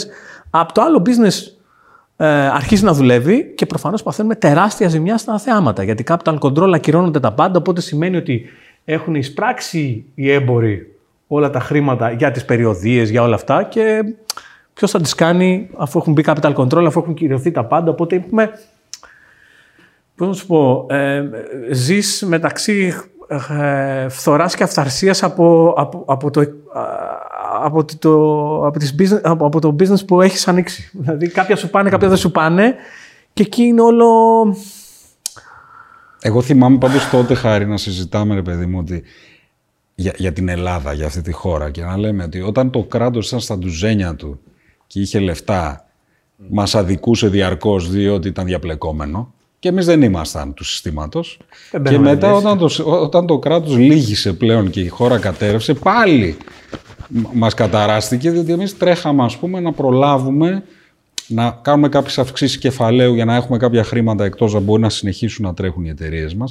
Οπότε και στις δύο περιπτώσεις ε, υ- υπήρχε αυτό το πρόβλημα ότι με κάποιο τρόπο η χώρα ως επιχειρηματίας έχει προδώσει. Δηλαδή από τη μία ότι στα ντουζένια του ήταν άδικη και από την άλλη η κακοδιαχείριση αυτή τραβάει οδήγησε μαζί. σε μια Σε τραβάει κατάρρευση μαζί. που... Ναι, ναι. Άρα είμαστε στο δεύτερο στάδιο. Αλλά λοιπόν. εσύ ήσουν βέβαια ο μόνος τότε, το θυμάμαι, ο οποίος τουλάχιστον σου είχε βγει κάτι πολύ ενδιαφέρον πάνω στη φάση που όλα κατέρεαν. Ε. Ε, δεν, νομ- δεν θυμάμαι κανέναν άλλον. Ήσουν ναι. ο μόνος τότε. ναι. Ε, και μου βγαίνει αυτό το κομμάτι, παθαίνω τη ζημιά σε όλα τα άλλα. Ε, είναι όμως πάρα πολύ ενθουσιασμένοι ε, με το πώς βλέπουν την εταιρεία να εξελίσσεται μέσα αυτήν όλη την κρίση η οικογένεια Λάτση και θυμάμαι χαρακτηριστικά να ε, έχουμε έτσι κάποιες κουβέντες με, με τον Μπάρι και με τη, ε, με τη Μαριάννα και όπου είναι τόσο πολύ θετική με εμάς που λέει ε, να τα μετατρέψουμε τώρα σε equity, το δάνειο που έχουμε να μην νιώθεις άγχος για τα λεφτά, ε, ενώ έχουν μπει τα capital control, μην νιώθεις άγχος για τα λεφτά, συνέχισε και θα πάει κάπου ρε παιδί μου, δεν είναι θέμα, μην το έχεις σαν δάνειο. Ε, ενώ είχαν, θα μπορούσαν να περιμένουν τρία χρόνια. Ε. Το κάνουν λοιπόν στους 9 μήνες και κατευθείαν λένε και πάρε και τα επόμενα 3 εκατομμύρια, πότε τα χρειάζεσαι, μέσα στο 16 πάρε και τα υπόλοιπα λεφτά ε, που είχαμε συμφωνήσει και παίρνουμε το 20%. Έτσι παίρνουν το 20% σε μια στιγμή στην οποία, πώς να σου πω, ε, α- αλλά όπως λες, φαίνεται ότι εμείς θα κάνουμε κάτι. Στις 23 χώρες πώς πας; Στις 23 χώρες πώς πας. Ε, κοίταξε, καταρχήν ε, αντι- υπάρχει ένα δεύτερο layer που είναι στο τέλος του 17, στις αρχές του 18. Ε, εκεί ε, έχουμε ένα ε, κάνουμε το δεύτερο γύρο χρηματοδότησης, τον οποίο δεν μπήκαμε καν στη διαδικασία να κάνουμε round κανονικό, να βγούμε να ζητήσουμε λεφτά. Γίνεται τότε, ε, ύστερα από για χύψη λόγους, ε, η, η οικογένεια Λάτσι ε, προτείνει να πάρουμε τα λεφτά από τον Ανόπουλο και, ε, και το Δασκαλόπουλο δηλαδή, ε, θεωρώντας ότι με αυτό το τρόπο, επειδή θα ήταν institutional money, γιατί χρησιμοποιούν και ε, EBRD, IF, EIB χρήματα, θεωρούν ότι ε, θα ήταν κάτι το οποίο θα μπορούσε να, είναι, να, να δώσει ένα ακόμη credibility εκτός από το δικό τους για, για το institution κομμάτι.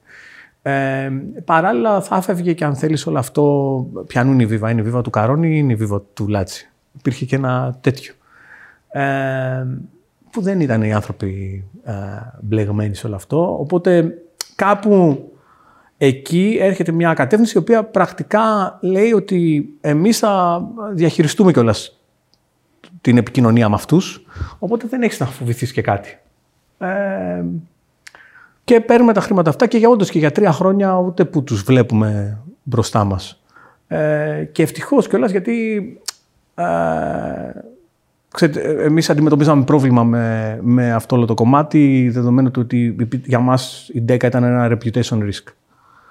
Και ήταν reputation risk από την άποψη ότι ε, πολύ απλά είχαν ήδη εμπλακεί με την Ακαζού, η Ακαζού ήταν πάλι ψεύτικα νούμερα, χρηματιστήριο, το Νατάλο. Είχαν φτιάξει ένα SPAC, καρφώσαν το SPAC στο χρηματιστήριο. Ήταν πάλι ένα, τα Greek Statistics ε, είχαν έτσι, ήταν, είχαν εμπλακεί ξανά με την MLS, άλλο θέμα. Οπότε εμείς με τον ΑΒ τρόπο ε, είχαμε πάρει 15 εκατομμύρια λοιπόν από, από εκείνους. Τα πρώτα 5 εκατομμύρια τους τα δώσαμε πίσω στο χρόνο μέσα, τους βγάλαμε από το board, τους πετάξαμε, από, τους πετάξαμε παντού έξω. Ε, μόνο και μόνο να μην υπάρχει, ε, να, να μικρύνουμε το reputation risk. Γιατί καταλαβαίνεις ότι έχουμε... Ε, εκεί λοιπόν, ε, σε εκείνο το σημείο, έχουμε ήδη ετοιμαστεί πριν μπουν ε, πριν κάνουμε το round D, έχουμε ήδη ετοιμάσει την υποδομή μας και έχουμε φτιάξει στο cloud μετά από τρία χρόνια προσπάθειας, καταλήγουμε να φτιάχνουμε την εκαθάριση των καρτών αντί να τη στέλνουμε μετά στις τράπεζες. Έχουμε, την έχουμε φτιάξει να είναι μια εφαρμογή την οποία βρίσκεται στο cloud και τη στέλνουμε κατευθείαν στη Visa και στη Mastercard. Οπότε αυτό βγάζει ενδιάμεσα από, από εμάς τι τράπεζες εκείνη το, την περίοδο το 2018. Φαντάζομαι δεν είναι εύκολο να κάνεις μια συμφωνία τώρα με τη Master, έτσι. Είναι... Όχι. Ε, νομίζω ότι ήταν. Ε, ήταν ένα από τα δύσκολα θέματα, αλλά το πιο δύσκολο ήταν ότι ε, ήταν και, και τεχνικό το, το challenge που υπήρχε. Γιατί εμείς θέλαμε όλο αυτό να το κάνουμε στο cloud. Ήμασταν οι πρώτοι που κάναμε στο cloud να φτιάξουμε μια υποδομή τραπεζική. Υπήρχε ένα βασικό πρόβλημα ουσιαστικά σε compliance επίπεδο, το οποίο ήταν το right to audit και το audit to right. Δηλαδή, πώς ελέγχω, mm-hmm. πού έρχομαι εγώ να σε ελέγξω, πού είναι αυτά τα μηχανήματα που σώζονται τα δεδομένα, πού είναι. Οπότε δεν υπήρχε πώληση ευρωπαϊκό από την Ευρωπαϊκή Κεντρική Τράπεζα. Οπότε εμείς είχαμε να, να παίξουμε ανάμεσα σε κάτι που θα ήταν τεχνολογικά μπροστά, αλλά που δεν ήταν, υπήρχε gray area. Δεν υπήρχε όμως απαγόρευση. Οπότε φύγαμε φτιάχνοντας αυτή την υποδομή, πείθουμε και την. Ε, ε, ανοίγουμε την υπηρεσία και στη Mastercard και στη Viva και στη Visa και κάνουμε και το issuing, δηλαδή και εκδίδουμε και κάρτες. Οπότε φτιάχνουμε την υποδομή όλη αυτή για issuing, acquiring, για έκδοση καρτών, χρέωση καρτών και όλο το μηχανισμό που χρειάζεται από πίσω για το settlement των χρημάτων, για τη διανομή των χρημάτων. Τότε λοιπόν ε, σε αυτό το σημείο α, έχει φύγει ένας ο εμπορικός μου που έχω χρόνια μαζί μου, ο Δημήτρης ο Παπαϊωάννου, ε, μου λέει ρε Χάρη, η γυναίκα μου πήρε μετάθεση στις Βρυξέλλες. Όντως δουλεύει στο Υπουργείο Εξωτερικών, πήρε στις Βρυξέλλες ε, ως ε, ε, υπάλληλος στις Βρυξέλλες. Μου λέει θα πρέπει να παρετηθώ, να φύγω, πρέπει να πάω εκεί. Του λέω, όχι δεν θα παρετηθείς, θα, θα φτιάξουμε τη βίβα στις Βρυξέλλες. Είναι πολύ ωραία ευκαιρία, του λέω. Τώρα που τελειώνουμε και το, τα συστήματά μας θα μπορούν να παίξουν γιατί μέχρι εκείνο το σημείο χρησιμοποιήσαμε τις τράπεζες. Ήμασταν μεταπολιτή των τραπεζών. Άρα μια ελληνική τράπεζα μπορούσε να χρεώνει κάρτες για Έλληνες εμπόρους. Δεν μπορούσε για, για μια άλλη χώρα. Και λέω θα φτιάξουμε υποκατάστημα και θα είσαι υπεύθυνος για το υποκατάστημα. Έλα, δεν το κάνεις για μένα γιατί είμαστε μαζί, φίλοι. Όντως είμαστε παρέα. Είναι μια εδώ έχουμε ξεχάσει να πούμε ότι υπάρχουν τρεις παρέες οι οποίες πρακτικά ενώνονται ε, στη Βίβα, γιατί είναι πραγματικά παρέες. Είναι κάποιοι κύκλοι δικοί μας, οι οποίοι είναι άνθρωποι οι οποίοι προέρχονται από ε, τρία source, κυρίως ε, φίλοι δηλαδή των ανθρώπων που έχουμε την εταιρεία, ας πούμε, από τις παρέες μας, ας πούμε, προέρχεται. Ο, με τον ε, Δημήτρη είμαστε λοιπόν πάρα πολλά χρόνια μαζί. Έχει έρθει, τον έχω πάρει από ε, τη, κάπου με καλλιτικά ήταν, δεν θυμάμαι ποια ήταν, Λορεάλ ναι. Και τον έχω φέρει στα, ε, στα, στο κομμάτι αυτό ότι θα κάνουμε τα payments, αλλά τελικά έχουμε φτιάξει tickets. δηλαδή, τον, τον γυρνάμε στα payments όταν γίνεται, γυρνάει και στα payments αυτός. Κάποια στιγμή πρέπει να φύγει, αλλά έχει δει πώς ξεκινήσαμε από το μηδέν το κομμάτι των πληρωμών. Οπότε δεν έχω καλύτερο άνθρωπο, όμως πάει στις Βρυξέλλες. Στι Βρυξέλλες δεν ξέρει γαλλικά. Τι εποχή μιλάμε τώρα, ε, Είναι πρακτικά το 2018. 18, ναι. Όπου πάει στις Βρυξέλλες ε, σε έναν uh, incubator ε, της BNP παίρνουμε ένα γραφείο που είναι, πώς να σου πω, ένα γραφείο, ε, μικρό, ε, δύο επί τρία, κάτι τέτοιο. Ένα, ένα γραφείο χωράει μέσα ε, και μπαίνει και κάθεται εκεί. Τον, α, τον βάζω λοιπόν να ξεκινήσει να πάρει ένα τερματικό, να δει πώς θα το κάνουμε εκεί. Δεν ξέρει γαλλικά, δεν ξέρει φλαμανδικά και προφανώς αν δεν ξέρεις γαλλικά, φλαμανδικά ή γερμανικά στις Βρυξέλλες δεν ε, σου μιλάει κανένας. Ε, τότε λοιπόν ο Δημήτρης ε, προσπαθεί να βρει κάποιους Έλληνες που έχουν ε, για να κάπως να ξεκινήσει, γιατί έπρεπε να δούμε πώς θα είναι το μενού. Το, δηλαδή το, το τερματικό τι θα λέει με το μενού. Τι γλώσσα είναι. Μου φαίνεται λοιπόν ότι είναι μια πολύ ωραία ευκαιρία να ξεκινήσουμε στις Βρυξέλλες, γιατί το challenge είναι μεγάλο. Είναι τρεις γλώσσες, είναι διαφορετικό time zone από την Ελλάδα. Άρα το settlement που λες 12 η ώρα τη νύχτα γυρνάει η μέρα, εκεί είναι 11 η ώρα. Άρα πρέπει οι μισές συναλλαγές που κάνεις να γίνουν settlement στις 12, οι άλλες μισές να γίνουν στη μία. Δηλαδή, όποιες κάνεις ανάλογα με τον ευρώ, πρέπει να αλλάξεις τα συστήματά τους. Έχεις τρεις γλώσσες. Είναι δύσκολο. Ε, υπάρχει ένα μονοπόλιο πρακτικά από τη Worldline που είναι ένας παίκτης πολύ δυνατός. Υπάρχει ένα τοπικό σχήμα. Δεν είναι Visa Mastercard. Το 80%, το 70% των συναλλαγών είναι η Bank Contact, που είναι μια τοπική κάρτα, η δική τους κάρτα. Ε, οπότε έχει ένα σύνολο από προβλήματα. Ε, Τέσσερι-πέντε μήνες αφού έχει φύγει ο Δημήτρης, ο δεύτερος που είχε από κάτω του, ο Βασίλης Λαριτζάκης, πολύ φίλος και αυτός, από μια δεύτερη παρέα. Ε, έχει το καλοκαίρι λοιπόν του 18, ε, ερωτεύεται και φεύγει και θέλει να φύγει. Αρχηγέ φεύγω, πάω Λονδίνο. Έτσι πήγατε στι 23 χώρες. Όχι, έτσι πήγαμε στις πρώτες δύο. με ερωτικούς μετανάστες, ξέρεις. ναι, με, ε, τότε λοιπόν πηγαίνεις. Θα μείνεις κανονικά. Λονδίνο, άμα τα καταφέρουμε στο Λονδίνο, τα καταφέραμε. Ε, και ε, τι να τον κάνω, δεν έχω δουλειά να τους δώσω. Ε, ξεκινάω λίγο Κύπρο, γιατί Κύπρο είναι ευρώ, οπότε δεν είναι άλλο νόμισμα. Δεν έχω καταφέρει να φτιάξω το άλλο νόμισμα ακόμα. Οπότε ξεκινάω ε, και του λέω θα παίρνω στους Κύπριους και θα λες τι ωραίο καιρό κάνει εδώ στο Λονδίνο. Μου λέει γιατί ρε Χάρη; Γιατί λέω Κύπροι είναι biased. Άμα τους λες ότι είσαι καλαμαράς δεν θα, μας, δεν θα αγοράζουν από εμάς. Ενώ άμα είσαι από την Αγγλία ε, έρχεται και παίρνεις τηλέφωνο και θα φαίνεται, του λέω το 0044, δεν υπάρχει περίπτωση να μην πάρουμε τον Κύπριο πελάτη. Θα, θα παίρνουμε πελάτες. Και να κάνεις call call, και θα προσπαθείς να φέρεις πελάτες από εκεί. Ωραία ιδέα, πάμε. Αυτό είναι όταν έχουμε λύσει το πρόβλημα. Λίγο πιο πριν, για ένα εξάμεινο, τον βάζω να δουλέψει έναν ανταγωνιστή μας. Εκεί στην Αγγλία. Και μαθαίνουμε πώς δουλεύει στην Αγγλία το πράγμα. Παίρνουμε τιμοκαταλόγους, παίρνουμε πώς ακριβώς γίνεται. Ε, τον βάζουμε. Τον αφήνουμε αφού δεν έχουμε δουλειά εμείς να πάει εκεί και μέχρι να φέρουμε, ε, να, να φέρουμε την υπηρεσία εμείς, θα ξαναρχόταν σε εμάς. Πώς να το πω. Ε, ξαναρχόμενος λοιπόν σε εμάς έξι μήνες μετά, είχε όλη, όλη την πληροφορία, ήταν πλέον και αυτός ένας. Ε, είχε καλύτερη πληροφορία να μας βοηθήσει σαν ένας τοπικός ε, ε, πολιτής. Αφού λοιπόν τρέχουμε όλο αυτό το project στις δύο αυτές χώρες και καταφέρνουμε να κάνουμε ένα πιλότο και βλέπουμε τα συστήματά μας παίζουν σε δύο νομίσματα, τρεις χώρες, τρία time zones, ε, πέντε γλώσσες, και ανταγωνισμό στην Αγγλία full, μονοπόλιο στην, ε, ε, στις Βρυξέλλες, ε, τοπικό σχήμα στις Βρυξέλλες, ακόμα πιο κλειστή αγορά. Ε, έχουμε ένα μίξ που πραγματικά αν τελικά κερδίζεις σε αυτό το environment, δηλαδή δεις ότι πηγαίνεις, ε, μετά θα μπορούσες να πεις οποιονδήποτε επενδυτή. Και έτσι και γίνεται, ε, όπου το καλοκαίρι του 19 ε, στην έκθεση που έχουμε πάει στο Money 2020 που είναι η έκθεση ας πούμε, των πληρωμών ε, δεχόμαστε επίθεση από πάρα πολλούς έτσι, ε, οι οποίοι θα θέλαν να γίνουν επενδυτές.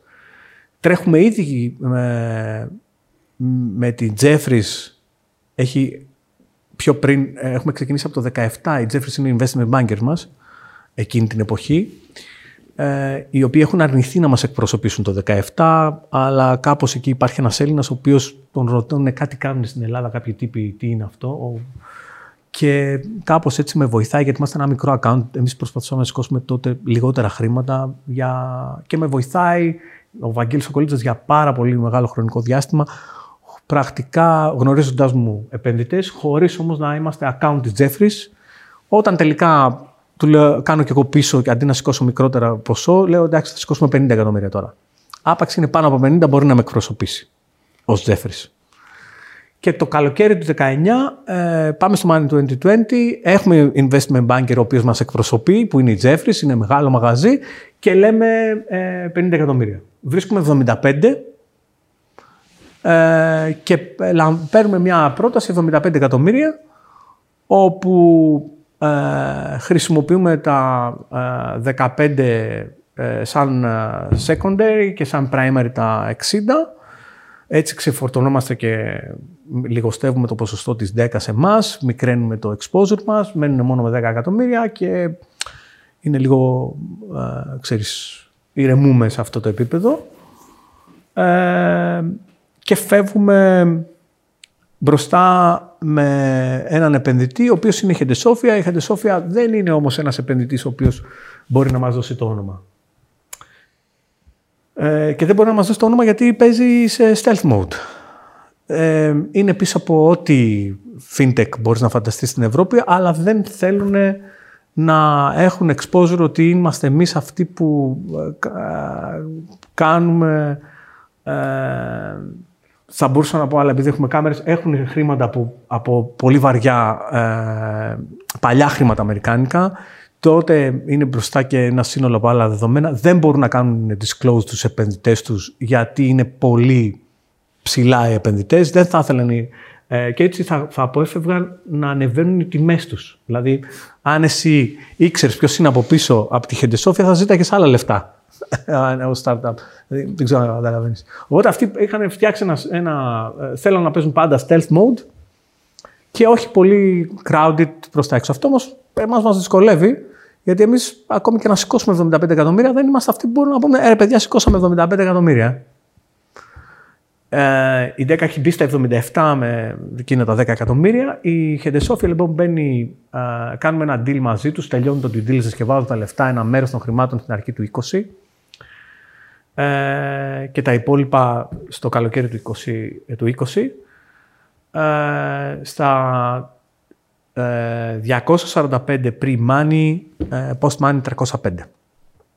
Παίρνουν τότε το 24% και φτιάχνουμε ένα cap table που είναι πρακτικά με 13, κάτι η οικογένεια Λάτσι, ε, κάτι λιγότερο από 10%, 9, κάτι 10 και 24% αυτή. Ε, το, το πρόβλημα εκεί είναι ότι πριν ακόμα μπουν και μπουν στην εταιρεία, εμείς αποφασίζουμε ε, να αγοράσουμε την πράξια. Είμαστε, ενώ προσπαθούμε να κάνουμε raising, καταρχήν πριν ακόμα πάρουμε τα λεφτά, εμείς τα έχουμε ήδη χαλάσει κάθε φορά. Δηλαδή, δεν παίρνεις λεφτά, μα δεν τα χρειάζεσαι. Άρα, εκείνη την ε, περίοδο ε, προσπαθώ να λύσω τα προβλήματα. Έχω ήδη ξεκινήσει να ανοίγουμε μία τις χώρες. Από το καλοκαίρι πρακτικά του, ε, από, την αρχή, από το δεύτερο τρίμηνο του 19, αρχίζουμε να φτιάχνουμε μία χώρα κάθε 45 μέρες. μία χώρα κάθε 45 μέρες είναι βαρύ πλάνο. Εκεί πείθεται κάπως η Hedosophia ότι έχετε ήδη ξεκινήσει δύο χώρες και τι κάνετε ρε παιδιά, έχετε ήδη ε, βάλει μπροστά άλλες τρεις. Πού θα το πάτε, με 24, 24 χώρες θα πάμε μέχρι το τέλος του 20. Και εκεί αυτοί λένε, OK, okay, πάμε να σας δώσουμε τα λεφτά. Στο ενδιάμεσο όμως, ανοίγοντας μία-μία τις χώρες, βλέπεις ότι δεν είμαστε εξαίρεση η Ελλάδα. Δηλαδή, έχουμε πλέον φτάσει στο... Ε, έχουμε περάσει από το δεύτερο στάδιο του Γκάντι που μας κοροϊδεύουν ε, και έχουμε φτάσει στο τρίτο στάδιο που μας πολεμάνε. Οπότε είμαστε στο στάδιο που πρακτικά ε, οι τράπεζες ε, και στην Ελλάδα αλλά και οπουδήποτε πάμε είναι πιο υποψιασμένες. Ε, το fintech έχει πάρει θέση πλέον στην αγορά, είναι κάτι που φοβούνται. Ε, εμείς ε, εκεί προσπαθούμε να, να βγούμε ένα βήμα πιο μπροστά και αρχίζουμε να ψάχνουμε να βρούμε τράπεζα να αγοράσουμε. ξεκινάμε να δώσουμε ένα mandate στην Deutsche Bank για να και είμαστε πάνω στο briefing της Deutsche Bank, όπου έρχεται η Deutsche Bank με δύο προτάσεις, μια γαλλική και μια εταιρεία στις Βρυξέλλες. Μας άρεσε μια τράπεζα στις Βρυξέλλες, μια γαλλική και μια στις Βρυξέλλες. Είμαστε πάρα πολύ κοντά σε αυτά το uh, conceptually wise. Και όμως ο επενδυτής ακόμα δεν έχει βάλει τα λεφτά. Αυτό είμαστε τέλος του 19. Ο επενδυτής τα βάζει, έχει ήδη συμφωνήσει με το καλοκαίρι, κάνει due diligence όμως και ακόμα δεν έχουμε πάρει τα λεφτά. Ε, εκεί λοιπόν ε, εμείς έχουμε πάντα στην άκρη του ματιού μας την πράξια, δηλαδή τον Bob Diamond.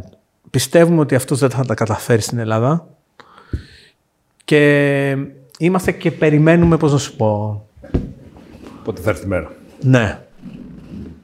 Ε, για να είμαστε πολύ κοντά, τους δίνουμε σε μια εξευτελιστική τιμή το issuing των καρτών τους, ουσιαστικά να βγάλουν κάρτα, ρε παιδί μου, για να είμαστε πολύ κοντά στα συστήματα, στις υποδομές, να ξέρουμε τι γίνεται. Οπότε ε, είμαστε εκεί. Προφανώς το να πεις εκείνη την περίοδο, λίγο πριν, ας πούμε, ότι το 19, ότι ενώ είναι η, η, Digital Bank που τη φέρνει ο, ο, ο πρόεδρος, πρακτικά πρώην πρόεδρος της Barclays, ξέρεις, θα, και με τόσα λεφτά και τον Ατάλο τον έλεγες ότι αυτοί δεν θα τα καταφέρουν. Αν το έλεγες κάπου ήταν ανέκδοτο. Δηλαδή θα, θα σε περνάγανε για, για τρελό ή για οτιδήποτε άλλο. Αλλά ξέρεις,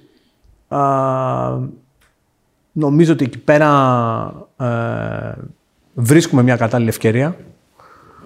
Ε, εμείς είμαστε ένα καθαρό μαγαζί, βολεύουμε γενικότερα να γίνει αυτή η συναλλαγή. Δεν υπάρχει κάποιος άλλος που να μπορεί να το πάρει αυτό το entity, εκτός από το Σάλα, που είναι ένα διαφορετικό προφίλ.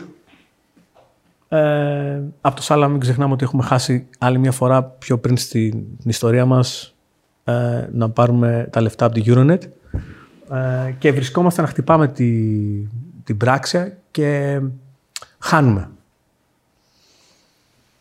Ε, ενώ καταθέτουμε μια πρόταση, δεν ακολουθούν τη δική μας και κλείνουν exclusivity agreement με, με, με το Σάλα. Εκεί για καλή μας τύχη υπάρχει μια, μια ιδέα εκείνη την ώρα που χάνουμε και μπαίνουν σε exclusivity αυτή.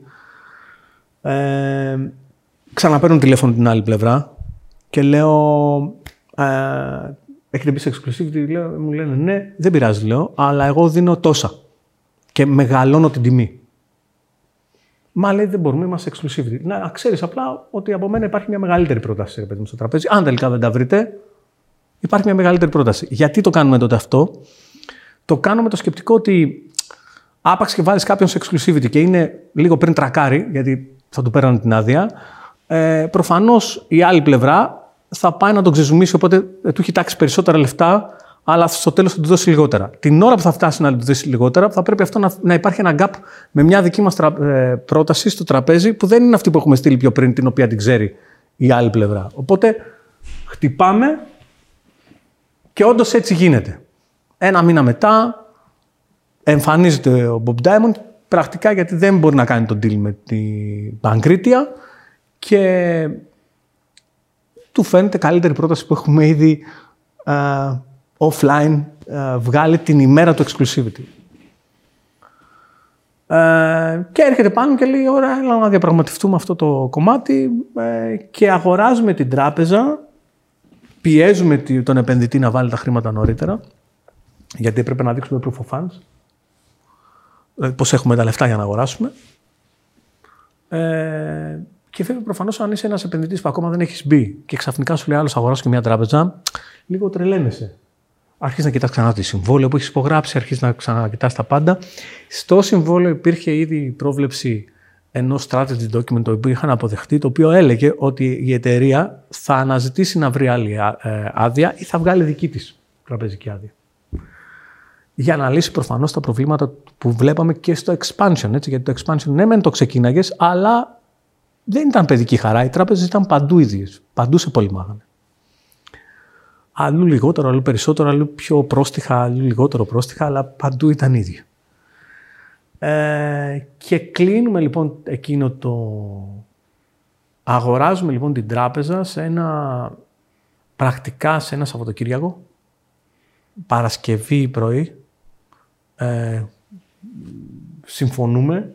Παρασκευή μεσημέρι κάνουμε το πρώτο, ε, παίρνουμε το πρώτο brief από τους ανθρώπους Δηλαδή κάνουμε πρώτο meeting με, με το staff του, με, με, το top management ας πούμε, της, της τράπεζας για να, να καταλάβουμε πώς θα ξεκινήσουμε να κάνουμε due diligence και κάνουμε ένα due diligence το οποίο είναι μέσα σε ένα Σαββατοκύριακο. Δευτέρα ε, φτιάχνουμε συμβόλαια, μέσα στο Σαββατοκύριακο φτιάχνουμε παράλληλα τα συμβόλαια, κάνουμε τελικές διαπραγματεύσεις, δεν τα βρίσκουμε τη Δευτέρα το βράδυ και αφού φεύγουν από την Ελλάδα ξανακάνουμε ένα back off, ένα, ένα second offer ε, και λέμε, OK, με αυτά τα λεφτά το παίρνουμε. Ε, και έτσι υπογράφουμε τρίτη βράδυ. Αυτό είναι ένα σημείο στο οποίο πρακτικά εμείς εμφανιζόμαστε σε, σε πανευρωπαϊκό επίπεδο να έχουμε μια, πλέον ένα πλεονέκτημα. Να μην είμαστε πια fintech και να είμαστε neobank, αλλά με banking license. Πρακτικά τι λέει αυτό, λέει ότι ουσιαστικά το fintech για μένα έχει πεθάνει από το 2018 δεν υπάρχει fintech, γιατί ουσιαστικά οι τράπεζες αφού είναι τόσο, έχουν, έχουν και τη μπίτα και το μαχαίρι, πρακτικά δεν θα αφήσουν να μπεις μέσα. Άρα τι είσαι, είσαι μονόδρομος ένας προμηθευτής τους. Ένα fintech είναι ένας προμηθευτής των τραπεζών, όχι ένας αντίπαλος των τραπεζών. Για να γίνεις αντίπαλος των τραπεζών, δεν, ε, ε, πρακτικά δεν τα κατάφερε με την BSD1 και την BSD2 η Ευρώπη να αλλάξει το τραπεζικό σύστημα. Άρα, αν δεν είσαι τράπεζα, δεν έχεις τίποτα. Πώς σε βρίσκει η JP Morgan, Α, η JP Morgan δεν μας βρίσκει. Ε, η JP Morgan μας, ε, ε, είναι ένα, υπάρχει ένα κομμάτι, ε, εμείς όπως, όπως ε, έχω πει ξανά, πρακτικά αντιμετωπίζουμε ένα reputation risk με έναν από τους μετόχους με την DECA και επομένως θέλουμε να ξεφορτώσουμε την DECA. Άρα ψάχνουμε να δούμε πώς, πώς θα διώξουμε την DECA μέσα από το cap table. Ε, εκεί λοιπόν πάνω σε αυτό όλο το σκεπτικό κάνουμε ένα, ξεκινάμε το, 10, το 21 ε, έχοντας συμφωνήσει ότι η DECA θα φύγει στο επόμενο round. Ε, κάνουμε ένα pre-round για να μεγαλώσουμε παίρνοντας κάποιο, ένα ομόλογο. Βγάζουμε ένα ομολογιακό το οποίο το παίρνει ο Jim Breger η BRD και η Tencent. Η Tencent είναι η έβδομη μεγαλύτερη εταιρεία πρακτικά στον πλανήτη ε, αλλά είναι κινέζικη. Βγάζουμε λοιπόν αυτό το ομόλογο, βάζουμε μέσα την EBRD για να μπορεί να ξεφορτώσει η 10 γιατί είναι ένας από τους ελπίς του. Άρα θα φεύγαμε, θα πουλάγε η 10 στην EBRD.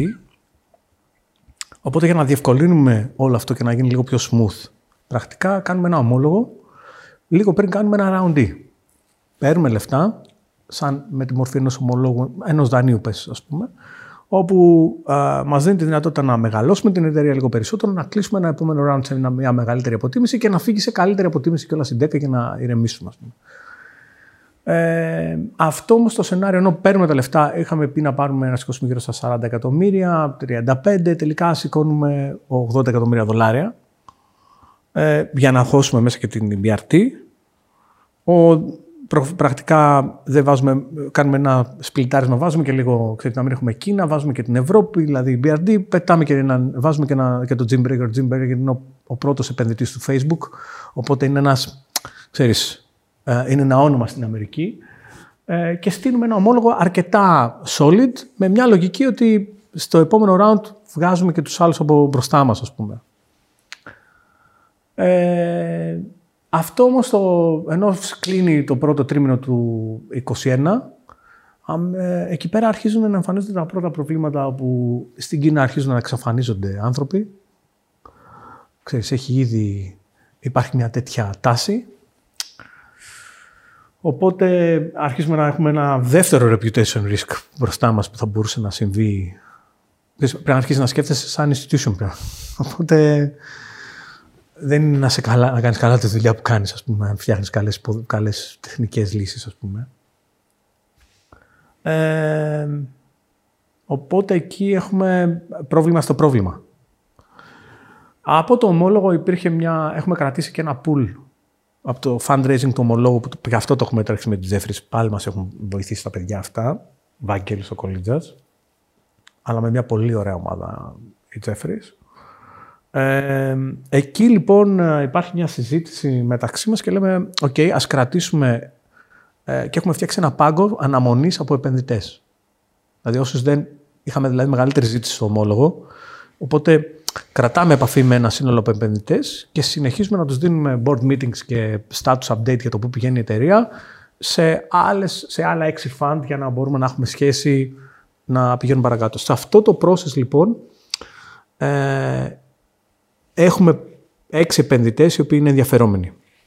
Με κάποιον από τους έξι θα πηγαίναμε σε round D ή με δύο από τους έξι θα πηγαίναμε σε round D και με τους υπόλοιπους που είχαμε ήδη ξεκινήσει.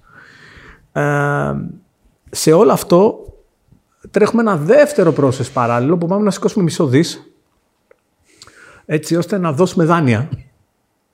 Αλλά δεν θα τα γράφαμε στο δικό μας ε, loan book.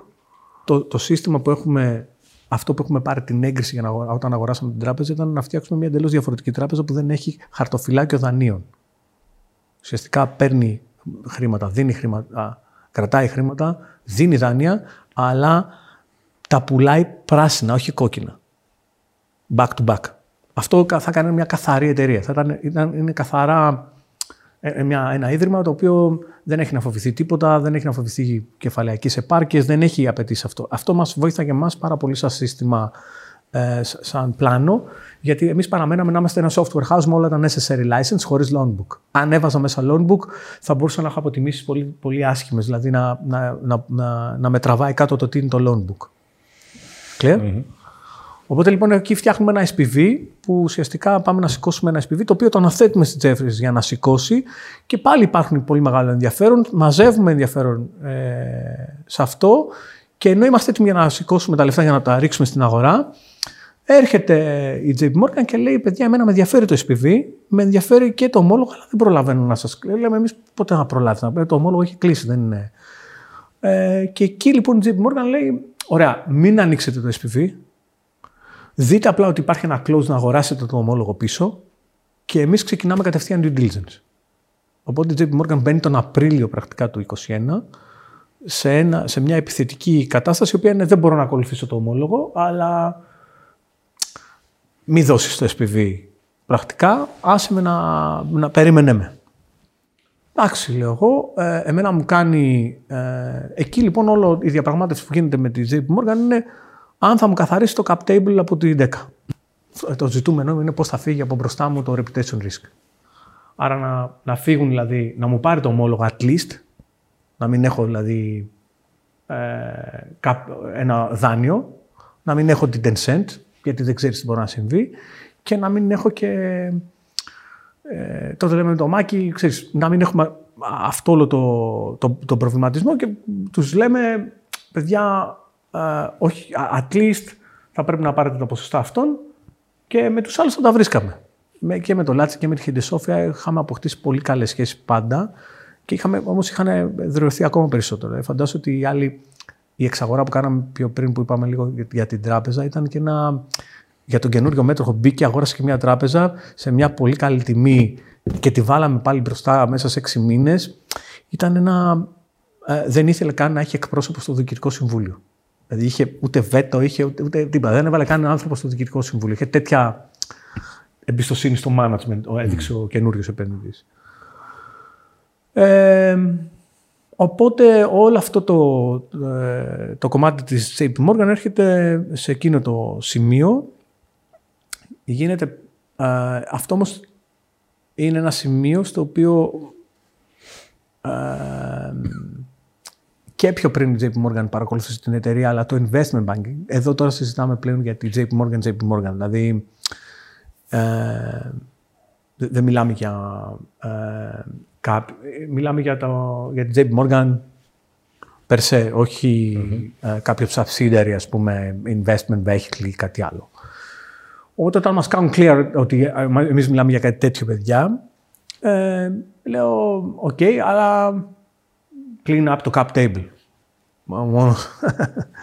ε, α, αυτό ήταν ε, και δικό τους αντικείμενο. Καταλαβαίνεις ότι ε, είτε ε, ήταν και το δικό τους ζητούμενο. Καταλαβαίνεις ότι ένα ε, οποιοδήποτε reputation πρόβλημα για την JP Morgan μετράει πολύ περισσότερο από οποιονδήποτε άλλο επενδυτή. Ε, μπαίνει σε ένα ε, πραγματικά ε, βαρύ due diligence. Ε, δεδομένου ότι ερχόμαστε από μια χώρα που θεωρείται για αυτούς emerging market. Άρα είμαστε high risk. Ε, μας αντιμετωπίζουν έτσι σε όλο αυτό το process. Μας κάνουν πρώτα απ' όλα ένα technical due diligence σε επίπεδο, έρχεται μια ομάδα δική τους με πάρα πολύ καλούς μηχανικούς, οι οποίοι κοιτάνε μέχρι γραμμή κώδικα. Ε, εντυπωσιάζονται από το βασικό πράγμα ότι όλη η υποδομή μας είναι στο cloud, plus το γεγονός ότι έχουμε ήδη φτιάξει ένα χρόνο τώρα, 1,5 χρόνο τότε πρακτικά. Και σε πολλές χώρες, έτσι. Ναι, σε 24 χώρες. Είχαμε φτιάξει ένα, έχουμε φτιάξει μια εφαρμογή που την κατεβάζεις στο κινητό σου και χρεώνεις κάρτες, χωρίς να χρειάζεται τερματικό, χωρίς να χρειάζεται hardware. Εσύ, εσύ χάρη εν ολίγης, ας πούμε, ποια, ποια θεωρείς ότι ήταν τα στοιχεία που βρήκε πιο ελκυστικά Α, πάνω σας στην JP νομίζω Ότι, νομίζω Γιατί ότι θα είχε και πάρα πολλές επιλογές και άλλες, φαντάζομαι. Νομίζω ότι το είπαν μόνοι τους. Δηλαδή, αν δεις ε, αυτό που λένε κιόλας και σε ναι. συνεντεύξεις, είναι ότι βρήκαν την καλύτερη υποδομή. Άμα σκεφτείς ότι έχουν legacy συστήματα παντού, στον κόσμο, αν σκεφτείς ότι κάνουν το 28% της εκαθάρισης των καρτών του πλανήτη. Ε, δεν έχουν μια cloud-based εφαρμογή. Αυτοί λοιπόν ζητήσαν, ε, ήρθαν πάνω μας και, και δεν έχουν τίποτα στην Ευρώπη. Ε. Στην Ευρώπη εμείς έχουμε μεγαλύτερο footprint από τη Citibank, από την, από την ε, δηλαδή το, το, έχουμε presence σε 24 χώρες. Είναι μεγαλύτερο footprint από ό,τι έχει η Deutsche Bank ή η Citibank. Οπότε η JP, ας πούμε, στην ουσία βλέπει... Έχει μια τεχνική υποδομή βλέπει εσάς σαν μια συνεργασία που μαζί Αφού χάνω τους μπορείτε πελάτες... να γίνετε μια από τις μεγαλύτερες neobanks ή banks period Κοίταξε, στην Ευρώπη. Ένα, ένα πολύ απλό πράγμα. Όταν, όταν αυτός κάνει τις εκαθαρίσεις στην Apple και κάνει καθάριση καρτών ε, εκεί ή στο Netflix ή οπουδήποτε, ε, στην Ευρώπη τον έμπορο του αυτόν που έχει δεν το σερβίρει καλά. Δεν του δίνει τοπικό προϊόν. Δεν του δίνει την bank contact, τη multibanco, τις κάρτες δηλαδή τις τοπικές, τα τοπικά μέσα πληρωμής. Οπότε του δίνει μόνο ένα global uh, uh, acceptance σε international σχήματα, δηλαδή Visa Mastercard. American Express, Dynasty ή οτιδήποτε, αλλά uh, international σχήματα, όχι local σχήματα. Καλά, και δεν έχει και πολλούς πελάτες εδώ έτσι κι αλλιώς. Έχει παγκόσμιους πελάτες. Έχει πολύ μεγάλους πελάτες. Μεγάλους πελάτες έχει, αλλά θέλω να σου πω. Ναι, σε ναι, retail... δεν έχει τοπικούς πελάτες. Δεν έχει τοπικούς. Ναι, ναι, ναι. Οπότε πρακτικά σε, σε, σε, όλη την Ευρώπη δεν έχει. Θέλει να αποκτήσει access σε micro σε SMEs και medium enterprises και, αυτό, το, και δεν θέλει να χάσει και αυτού που έχει ήδη. Οπότε το να παίρνει τα μισά λεφτά πρακτικά από αυτούς που έχει να. και να κλείσει το θέμα της ανάπτυξης στην Ευρώπη, μια χαρά είναι. Αν τελικά μπορεί σε αυτούς όλους να δίνει και δάνειο από ένα SPV που αυτός το έχει, τι άλλο. Εγώ... κοίτα, ναι, αυτό εγώ το βρίσκω ενδιαφέρον χάρη, διότι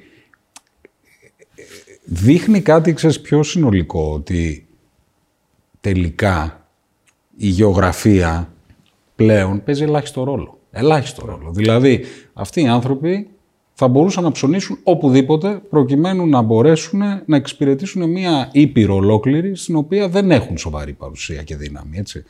Και επέλεξαν, ναι, δεν επέλεξαν την Ελλάδα. Αυτό πρέπει να είμαστε προσεκτικοί. Τη Βίβα επέλεξαν. Έτσι. Δηλαδή, γιατί το λέω αυτό; Και, Μα και, αν θα δεις ε, όλο το κομμάτι των συνεντεύξεων τους, αυτό που λένε είναι ότι βρήκαμε την καλύτερη υποδομή. Ξεκάθαρα. Άμα έχει 600.000 εμπόρους στην Αμερική, mm. τους οποίους τους έχει με ένα reader. Δηλαδή έχει ένα application και ένα reader. Και εσύ έχεις μόνο ένα application. Αυτός θέλει να εντάξει το δικό μας application που χρεώνει κάρτες ε, στο δικό του app και την επόμενη μέρα να ε, μπορέσει να χτυπήσεις το δικό του ανταγωνισμό στην Αμερική. Άρα, εμάς μας πήρε για την υποδομή μας στην Ευρώπη, η οποία έχει πάει πίσω από μια ανάπτυξη η οποία είναι bottom-up, δηλαδή πήγαμε σε κάθε χώρα και αναπτυχθήκαμε από κάτω προς τα πάνω και δεν πήγαμε από πάνω προς τα κάτω. Δηλαδή, ανοίγουμε σε όλες τις υπήρους και δίνω μόνο international σχήματα. Πήγαμε the hard way. Πήγαινε σε κάθε μια χώρα να φτιάξεις το τοπικό Απλώς σχήμα. Επειδή γίνει μεγάλη κουβέντα ότι αυτό είναι μια επένδυση στην Ελλάδα, να το πω έτσι. Γιατί έρχονται επειδή είναι και η Ελλάδα. Αυτό παίζει κάποιο ρόλο τελικά. Κοίταξε. Ε, δε- δεν, σε, αυτές, σε, σε αυτό το επίπεδο παίζει ε, γιατί βρήκαν μια συναλλαγή η οποία είναι, κατά την προσωπική μου εκτίμηση είναι σε πάρα πολύ καλή τιμή. Ε, εάν εγώ ήμουνα, είχα κόκκινο, ήμουνα κοκκινοτρίχης, ε, είχα κόκκινα, ε, δηλαδή ήμουνα Ιρλανδός. Ιρλανδός ή ήμουνα Σκανδιναβός, έτσι, Τι, θα το πουλάει πιο ακριβά, πιστεύεις; ε, βέβαια. Σίγουρα. Καταρχήν δεν θα έκανα ένα proof of concept στην Ελλάδα. Άρα ο μέσος, ε, δηλαδή θα ήταν, ε, η εμπορία μου θα ήταν περισσότερη, το revenue που θα είχα στη χώρα εκείνη που θα ήταν θα ήταν μεγαλύτερο, γιατί θα ήταν μεγαλύτερη χώρα, α- αν ήμασταν Γερμανοί. Δεν ξέρω αν θα τα είχαμε καταφέρει, μπορεί και να μην τα είχαμε καταφέρει, να μην βρίσκαμε αντίστοιχους μηχανικούς όπως είναι αυτοί που είμαστε εμείς. Αλλά τέλος πάντων, σε κάθε περίπτωση, αυτό είναι το. Εγώ αυτό που δεν κατάλαβα είναι εσύ δεν πούλησες έτσι. Μπαίνεις μέσα χωρίς να έχεις πάρει καθόλου χρήματα από αυτό το deal. Γιατί να πάρουμε; Γιατί να μην πάρεις ένα έρευνα. Ε, άμα έχεις ήδη. Α, κοίταξε, νομίζω ότι εδώ ερχόμαστε στη, στο, στο, στο, είμαστε στο τρίτο με τέταρτο στάδιο του Γκάντι. ε, είμαστε στο σημείο που σε πολεμάνε, αλλά έρχεται το τέταρτο level που λέει νικάς. Ήταν πάνω που νικάς να, να φύγεις. Δηλαδή, να μην- άμα έχεις πολεμήσει τόσο πολύ, αν σε έχουν χλεβάσει, αν σε έχουν αγνοήσει, αν σε έχουν πολεμήσει την ώρα που νικάς, θα σταματήσεις να... Ε, μα πρέπει να την πάρω τη χαρά αυτή, δηλαδή. α, Πρέπει να το... Σωστό είναι αυτό που λέω και ξέρεις αυτό το οποίο νομίζω ότι είναι σημαντικό εδώ πέρα. Δηλαδή σε αυτά που έχουμε πει μέχρι τώρα, έτσι. Γιατί θέλω λίγο να τα, να, να, να τα, ε, Κάτα γιατί εγώ δεν να έχω... τα επικοινωνώ, ρε φίλε, ξέρεις, και, και στον Και κόσμο καλά που, κάνεις. μου- που, που, ας πούμε βλέπει που είναι και νεότεροι αρκετοί. Μάθημα πρώτο είναι ότι τελικά δεν φτιάχνεις ένα πλάνο και ακολουθείς αυτό το πλάνο. Φτιάχνεις προσωπικότητα που αντέχει να, να αλλάξει πολλά πλάνα. Και προσωπικότητα, ομάδα. Ομάδα, ομάδα. και προσωπικότητα μαζί. Γιατί είναι και η προσωπικότητα του καθενός. Το δεύτερο μάθημα για μένα είναι ότι οι κρίσεις σχεδόν πάντα είναι και ευκαιρίες. Πάντα. Για κάποιους λίγους είναι πάντα και ευκαιρίες. Λέει το ιδεόγραμμα το, το κινέζικο είναι το ίδιο για την κρίση και για την ευκαιρία. Εδώ, έτσι. αν μπορώ να πω κάτι, γιατί νομίζω είναι σημαντικό. Όπως άκουγα στην αρχή να μιλάς για τις χιλόπιτες. Στην Ελλάδα υπάρχει ένα στίγμα στην αποτυχία. Έτσι. Δηλαδή η χιλόπιτα ή η αποτυχία είναι κάτι πολύ κακό. Α, εγώ έχω. Και το ξέρει ποιο είναι το ωραίο, ρε παιδί μου, να βλέπεις αυτούς. Ε, έχω βρεθεί, ας πούμε, σε ένα τραπέζι στην Ακρόπολη, ας πούμε, που ήταν τώρα που έκανε ο James Diamond, ας πούμε, τη παρουσία στην Ελλάδα, που ήταν, ξέρεις, λίγοι, ας πούμε. Εγώ έβλεπα το τραπέζι και έλεγα «Α, Έχω ζητήσει λεφτά από αυτόν, έχω φάει χιλόπιτα. Έχω ζητήσει λεφτά από αυτόν, έχω φάει χιλόπιτα. Ε, γυρνάει ο άλλος την ώρα που μπαίνω, ας πούμε, κάνει, να σου πω ρε Χάρη, ε, πόσα θα είχα τώρα; Ήταν, δεν μου είπε τίποτα. Πόσα θα είχα τώρα; Ξέρεις, ε, αυτό λοιπόν. Είναι, έχω φάει λοιπόν πάρα πολλές χιλόπιτες, αλλά νομίζω ότι έχουμε φτάσει και σε ένα σημείο που έχουμε. Πώς να σου πω. Μία ε, ευκαιρία να συνεχίσουμε να ε, γευτούμε την επιτυχία, δηλαδή την νίκη. Ε, αν, ε, εμένα μου αρέσει η μέρα μου να ξυπνάω και να πάρω τηλέφωνο στις Βρυξέλλες ή στο γραφείο της στην Αυστρία και να δω τι κάνουν εκεί, τι έγινε, πώς έχουμε πάει παραπέρα, τι είναι αυτό που χρειάζεται να αλλάξουμε. Εμένα, εμένα μου αρέσει αυτό, αυτό που κάνω. Ε, ή να πάρω ένα αεροπλάνο και να πάω και, ξέρεις, με τον COVID δυσκολευτήκαμε, η αλήθεια είναι. Δεν βιάζεσαι να το ξεφορτωθείς σε καμία περίπτωση. ναι. Ξέρεις, τι μπορείς να πάρεις με, με, με, Όσο με είναι, 100 εκατομμύρια ή με 500 εκατομμύρια που δεν μπορείς να το πάρεις με, με, με 15 εκατομμύρια ή με 10 εκατομμύρια. Και το χρειάζεσαι. Δηλαδή, τι, τι είναι αυτό; Το drive τι είναι για το επόμενο βήμα; Κοίταξε, νομίζω ότι ε, εμείς τραβήξαμε, νομίζω ότι αυτό το, το βήμα για μας είναι ε, πολύ, πολύ σημαντικό. Δηλαδή για μένα και το Μάκη ήταν πολύ συγκεκριμένες οι ανάγκες. Ένα είναι να φύγουν οι μαλάκες. Ξεφορτωθώ δηλαδή την τέκα. Ένα δεύτερο ήταν να, ε, να τραβήξουν μια γραμμή και να πάρουν λεφτά οι άνθρωποι μου. Δηλαδή να πάρουν λεφτά οι άνθρωποι μου με την έννοια, ρε παιδί μου, ξέρεις, εσύ μπορεί να ρισκάρεις οτιδήποτε, αλλά... Η... Όλος να βάλει κάτι στην τσέπη. Να ναι, πρέπει κάτι να, πάει, να, να, υπάρχει μια σιγουριά. Είχα φτιάξει λοιπόν ένα stock option plan, το οποίο ήταν ε, να πληρωθεί κάθε μετοχή ως στόχο τα 330 ευρώ. Ε, τελικά έχουμε φτάσει σε ένα σημείο που είναι 1280. Δεν μπορείς να πεις στον άλλον ότι είναι τέσσερις φορές πάνω από το στόχο και θα συνεχίσουμε. Είμαστε στον τέταρτο χρόνο, το πλάνο ήταν για την πενταετία, το stock option plan, άρα το staff έπρεπε να πάει εκεί. Ήταν ένα σημείο που έλεγε στον άλλον, έλα κάνει ένα cash out. Και μάλιστα είχε και τη δυνατότητα με ένα deal να του ξαναδώσεις ξανά τις ίδιες μετοχές που είχε πριν. Δηλαδή του λες: Πάρε μέχρι τώρα αυτό που είναι, κάνε ό,τι πρέπει να κάνεις και θα σου ξαναδώσω τις ίδιες μετοχές για να συνεχίσεις. Άρα, ναι, ναι. Ε, κάναμε rollover το πλάνο, κρατώντας τον, τον κόσμο μας happy. Άρα, κρατήσαμε τον κόσμο μας happy. Βγάλαμε το reputation risk. Κρατήσαμε τον κόσμο μας happy με ένα πρώτο cash out. Μέσα η Viva σήμερα είναι πραγματικά, πώς να σου πω, ε, είναι σε, σε παροξισμό δημιουργικό. Δηλαδή η εταιρεία βρίσκεται σε άλλο επίπεδο. Όχι ότι δεν ήταν πιο πριν, απλά νομίζω ότι τώρα είναι, ξέρεις, νιώθουν όλοι τη δικαίωση, νιώθουν όλοι το... Ούτε σε φοβίζει να σε ρουφήξει αυτό το οργανισμός που είναι πολύ μεγαλύτερος. Εντάξει, νομίζω ότι ε, φτιάξαμε ένα shareholder agreement που ε, εμείς έχουμε λιγότερα βέτο από ό,τι είχαμε προηγούμενους μετόχους. Δεν έχουμε βέτο. Δηλαδή, δεν, δεν έχουμε, έχουμε τέσσερις θέσεις εμείς στο board, έχουν δύο οι άνθρωποι. Και έναν independent, ας πούμε. Οπότε mm. κρατάμε εμείς το management. Το business plan ακολούθησαν το δικό μας. Ε, δεν μας άλλαξαν το business plan. Δεν ήρθε κάποιος να μας πει: Αλλάξτε μια γραμμή στο business plan. Δεν θέλουμε αυτή τη χώρα, θέλουμε το άλλο, δεν θέλουμε αυτό, θέλουμε εκείνο. Ήταν παιδιά, κάντε αυτό που θέλετε. Δεν είναι. Ε, νομίζω ότι είναι ένα. Ε, είναι η καλύτερη συμφωνία που θα μπορούσαμε να κάνουμε. Άρα, ξέρεις. Να σε ρωτήσω κάτι άλλο, Χάρη. Το, το, ας πούμε, ένα πράγμα το οποίο ε, συζητείτε είναι ότι εσύ ανακοίνωσες αυτή τη συμφωνία την ίδια στιγμή που άλλες δύο μικρο, πολύ μικρότερες εταιρείες πουλήθηκαν. Έτσι. Αυτό δημιούργησε τουλάχιστον στο, στο, στο, στο, στο δικό μας κύκλο, ξέρεις, αυτή τη συζήτηση του πώς η Ελλάδα συνολικά θα μπορέσει να έχει έναν σοβαρό τομέα, ας το πούμε, τεχνολογίας ε, και ποιος είναι ο καλύτερος δρόμος για να γίνει 10% του ΑΕΠ. Αν οι εταιρείες πουλούνται πρώιμα, αυτό είναι δύσκολο να γίνει. Διότι πρακτικά, συνήθως αυτό που γίνεται είναι ότι η εταιρεία όταν την πάρει κάποια μεγαλύτερη εταιρεία πάβει να μεγαλώνει. Έτσι, έχουμε το παράδειγμα ας πούμε της, ε, της ε, Softomotive με τη Microsoft. Η ομάδα αυτή έχει μειωθεί σε μέγεθος, δεν έχει αυξηθεί μετά την εξαγορά.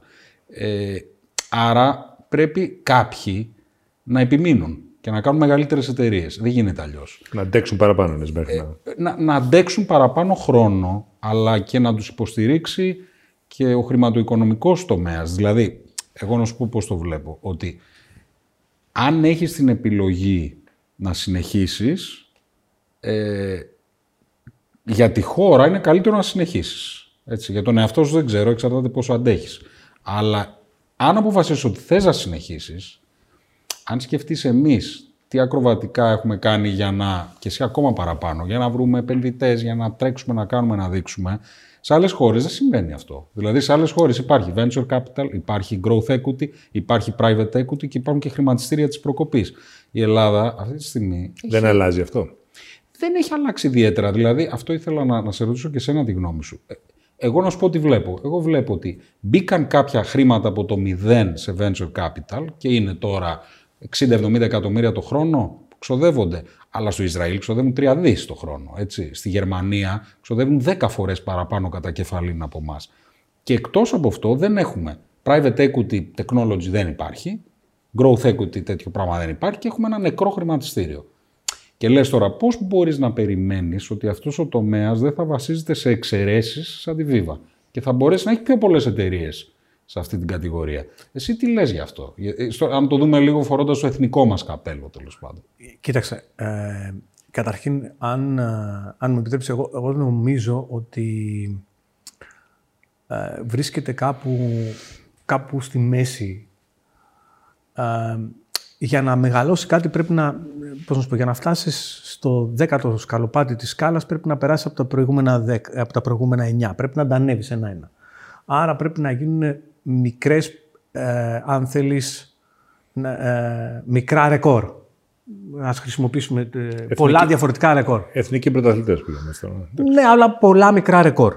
Ε, ή να σπάσουν πώς να σου πω, να, να γίνουν ας πούμε μικρά ρεκόρ. Εγώ θα, θα πω λίγο α, πώς εγώ αντιλαμβάνομαι τα πράγματα και πώς εγώ αντιλαμβάνομαι αυτό που ουσιαστικά είναι το impact που θα είχε η δική μας κίνηση και πώς αυτό επηρεάζει τη, την αγορά, mm. γενικότερα την ελληνική, την επηρεάζει ως παραδειγματισμό.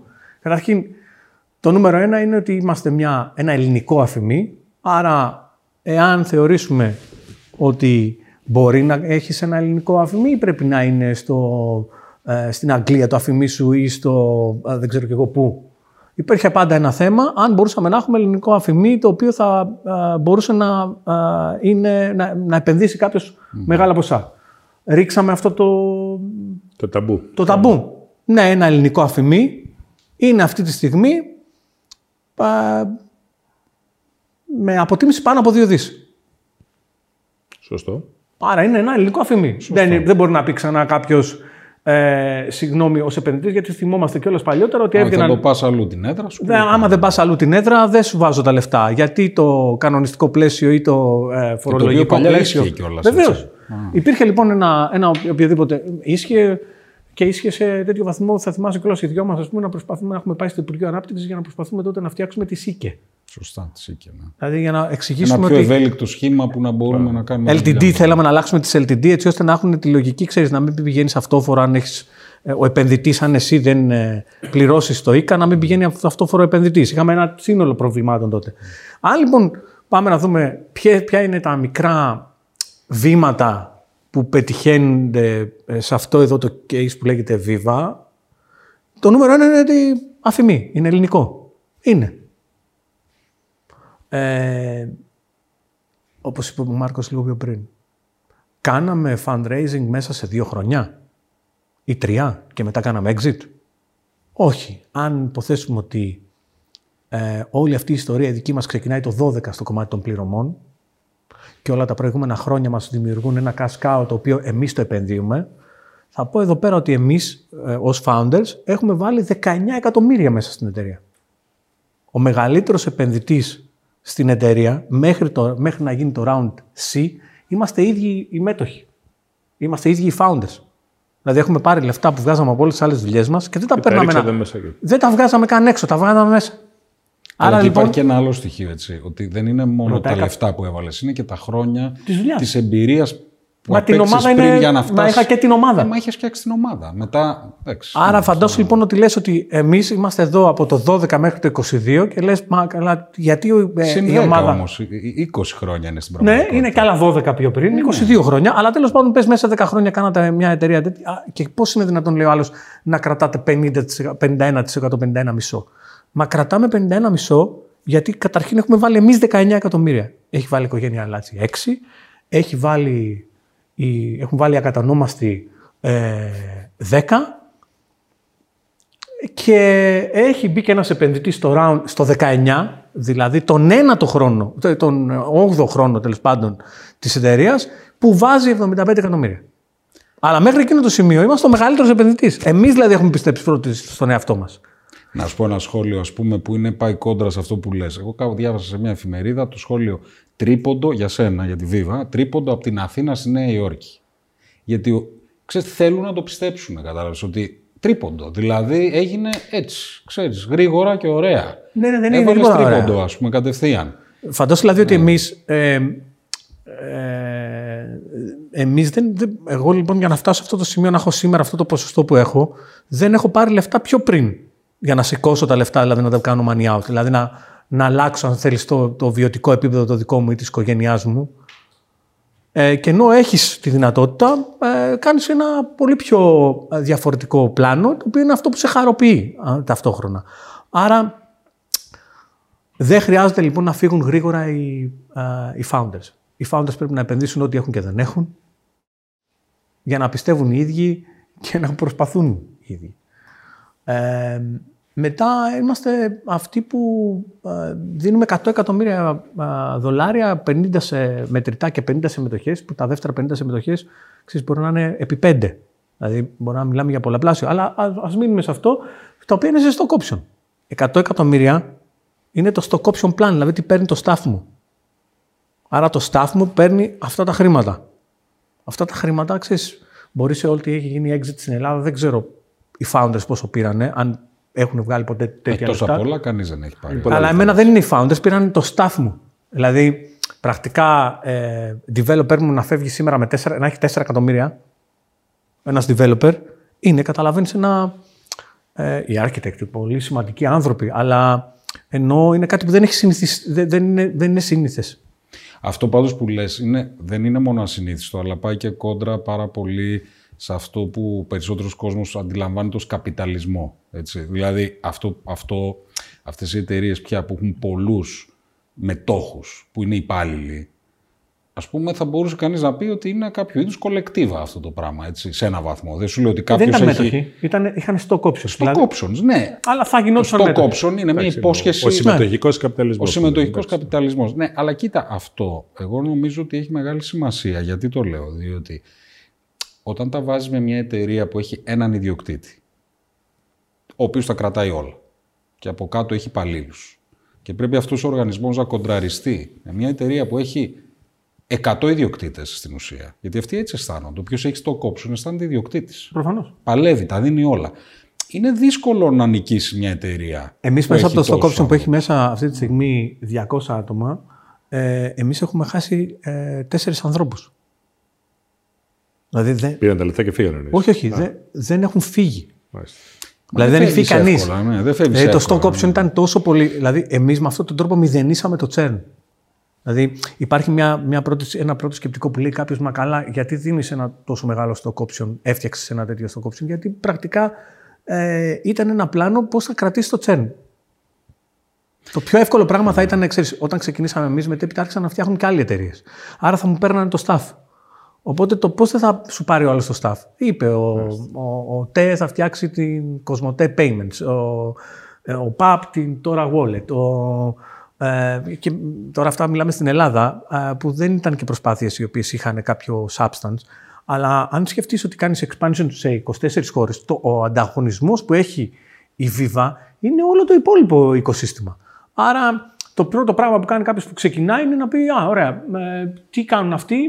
Ε, και όσο έβγαινε σε κάθε χώρα ήταν αυτοί τι είναι, είπαμε, τι κάνουν, ποιον έχουν για τον Α ρόλο, τον Β ρόλο. τον θα, θα μου κλέψουν, παίρνουν να τον το, πάρουν. το staff. Αλλά, αλλά κάνεις και κάτι άλλο, Χάρη, το οποίο νομίζω, ε, Αλέξη, αυτό έχει σημασία. Ε, θυμάμαι στο αόρατο ρήγμα ο Αρίστος, ο Δοξιάδης, έλεγε ότι δύο, δύο προβλήματα έχει η ελληνική οικονομία. Το ένα είναι ότι δεν έχουμε αρκετές εξαγωγές, εντάξει, δεν έχουμε αυτά τα διεθνώς εμπορεύσιμα, γιατί ήμασταν μια οικονομία με δανεικά που καταναλώναμε. οκ. Το δεύτερο όμως που είπε που είναι, είναι το μέγεθος της μονάδας. Δηλαδή ότι 80% των εταιριών στην Ελλάδα έχουν κάτω από 10 υπαλλήλους. Γιατί; Γιατί ο Έλληνας δεν θεωρεί ότι τον συμφέρει να συνεργάζεται. Εγώ νομίζω το πιο σημαντικό πράγμα ή μάθημα από παραδείγματα σαν τη Viva ή αυτή τη συμμετοχική κατάσταση που συζητάμε καπιταλισμού, είναι ότι ίσως κάποιος που θα σκεφτόταν να κάνει το δικό του μαγαζί θα τα βάλει κάτω και θα δει ότι τον συμφέρει πιο πολύ να βρίσκεται στην όποια Viva. Ναι, γιατί Και αυτό θα μας επιτρέψει να έχουμε μεγαλύτερες εταιρείες ε, που μπορούν να ανταγωνιστούν και διεθνώς. Γιατί όπως είναι δομικά η ελληνική οικονομία, ούτε φόρους μπορείς να πάρεις από τόσο μικρές μονάδες και να διατηρήσεις το κράτος, αλλά ούτε και μπορείς να κάνεις εταιρείες προκοπής μεγάλες. Εδώ για να το δώσω σε ένα terminology πίσω από αυτό, για μένα ε, είναι, είναι, απο- είναι ακριβώς αυτό που πιστεύω κι εγώ, αλλά βάζοντάς του μία, ξέρεις, είναι intrapreneurs και entrepreneurs. Είναι intrapreneurs. Δηλαδή, πρέπει, α- αυτό που κάναμε εμείς ήταν να, να δημιουργήσουμε τους υπαλλήλους μας, να τους εμφυτεύσουμε στο Έχει μυαλό. ιδιοκτησίας σε αυτό που κάνει. Τι- δηλαδή, σε ναι, αυτό. ότι είναι, ότι είναι intrapreneur. Είσαι δηλαδή entrepreneur μέσα σε μια εταιρεία. Άρα αυτό Είναι το οποίο αλλάζει mindset, ε; ε το οποίο δημιουργεί μεγάλο, μεγάλα θέματα. Ε, καταρχήν να, δεν έχει ξαναγίνει, υπάρχει, δεν υπάρχει αξιοπιστία στην αρχή, ξέρεις, αν δεν σε ξέρουν κιόλας κάποιοι, επειδή ακριβώς ήταν παρείστικο το όλο θέμα της Βιβά, τρεις διαφορετικές παρέες, οι οποίες κάπως έτσι ήταν ο πυρήνας που ενώθηκαν και μεγάλωνε τη Βιβά, υπήρχε απλά η εμπιστοσύνη στο πρόσωπό μας. Καταλαβες; Γιατί ήταν ένας stock option plan, όχι μιας εισηγμένης. Την εισηγμένη ξέρεις ότι είναι στο ταμπλό και κάνει τόσο η τιμή της συμμετοχή. Εδώ ήταν ένα. Ε, είναι ή δεν είναι, θα γίνει ή δεν θα γίνει.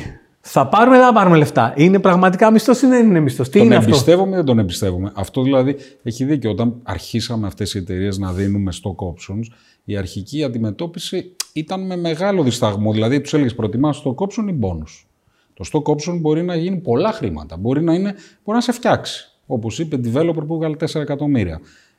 Παρ' όλα αυτά προτιμούσαν στην αρχή τον bonus. Έπρεπε να τους πείσεις. Αλλά όταν τους έπιθες, νομίζω ότι άλλαζε όλο το mindset. Ναι, όποιον κατάφερνες τελικά να, να, τον, ε, να του αλλάξεις το μυαλό και να τον κάνεις intrapreneur, να αρχίζεις να σκέφτεται έτσι, έβλεπες ότι άλλαζε και ο τρόπος και, και ο τρόπος που αντιμετώπιζε την εταιρεία. Αυτό δεν σημαίνει ότι δεν έχουμε, ξέρεις, ε, ξαφνικά ως για μαγείας γίνανε όλοι οι entrepreneurs μέσα σε μια εταιρεία. Όχι, δεν, δεν, δεν μπορεί να γίνει. Ε, Ταλέντο έχουμε σαν χώρα πάντως, έτσι. Δεν, δεν νομίζω ότι είναι... Ξέρεις, όλο αυτό το πράγμα έχουμε, δεν έχουμε ταλέντο, είναι, δεν είναι. είναι ξέρεις, είναι σαν να έχουμε μια ανησυχία και να θέλουμε να, να μετρηθούμε, τέλος πάντων για να το πω έτσι απλά. Αλλά αυτό είναι σαν μια ανησυχία μικρών παιδιών που ψάχνουν να δουν ποιος είναι πιο ψηλός. Νομίζω ότι έχουμε, δεν έχουμε ταλέντο. Είναι, α, έχουμε ταλέντο όπως έχουν ταλέντο όλες οι χώρες. Δεν, δεν είναι εκεί το, το ζητούμενο. Δεν, ε, νομίζω ότι δεν έχουμε κάποια διαφορά από κανέναν άλλον. Δεν έχουμε κάποιο μειονέκτημα από κάποιο, σε σχέση με κάποιον άλλον. Έχουμε ούτε οτιδήποτε, ούτε κάποιο πλεονέκτημα έχουμε σε σχέση με κάποιον άλλον. Είναι απλά είμαστε μια, μια χώρα ακόμα. Δηλαδή, ε, αν βγεις έξω θα δεις πολύ καλούς ανθρώπους σε κάθε χώρα, πολύ δημιουργικούς. Θα δεις ε, ε, σε άλλες περιπτώσεις ανθρώπους που δεν είναι δημιουργικοί, που είναι κυφίνες ή που είναι οτιδήποτε. Πες ό,τι θέλεις. Αλλά θα βρεις όλα. Έχει... Από όλα μπαξές. Από όλα μπαξές σε κάθε χώρα οπουδήποτε. Ένα σε ρωτήσω τώρα.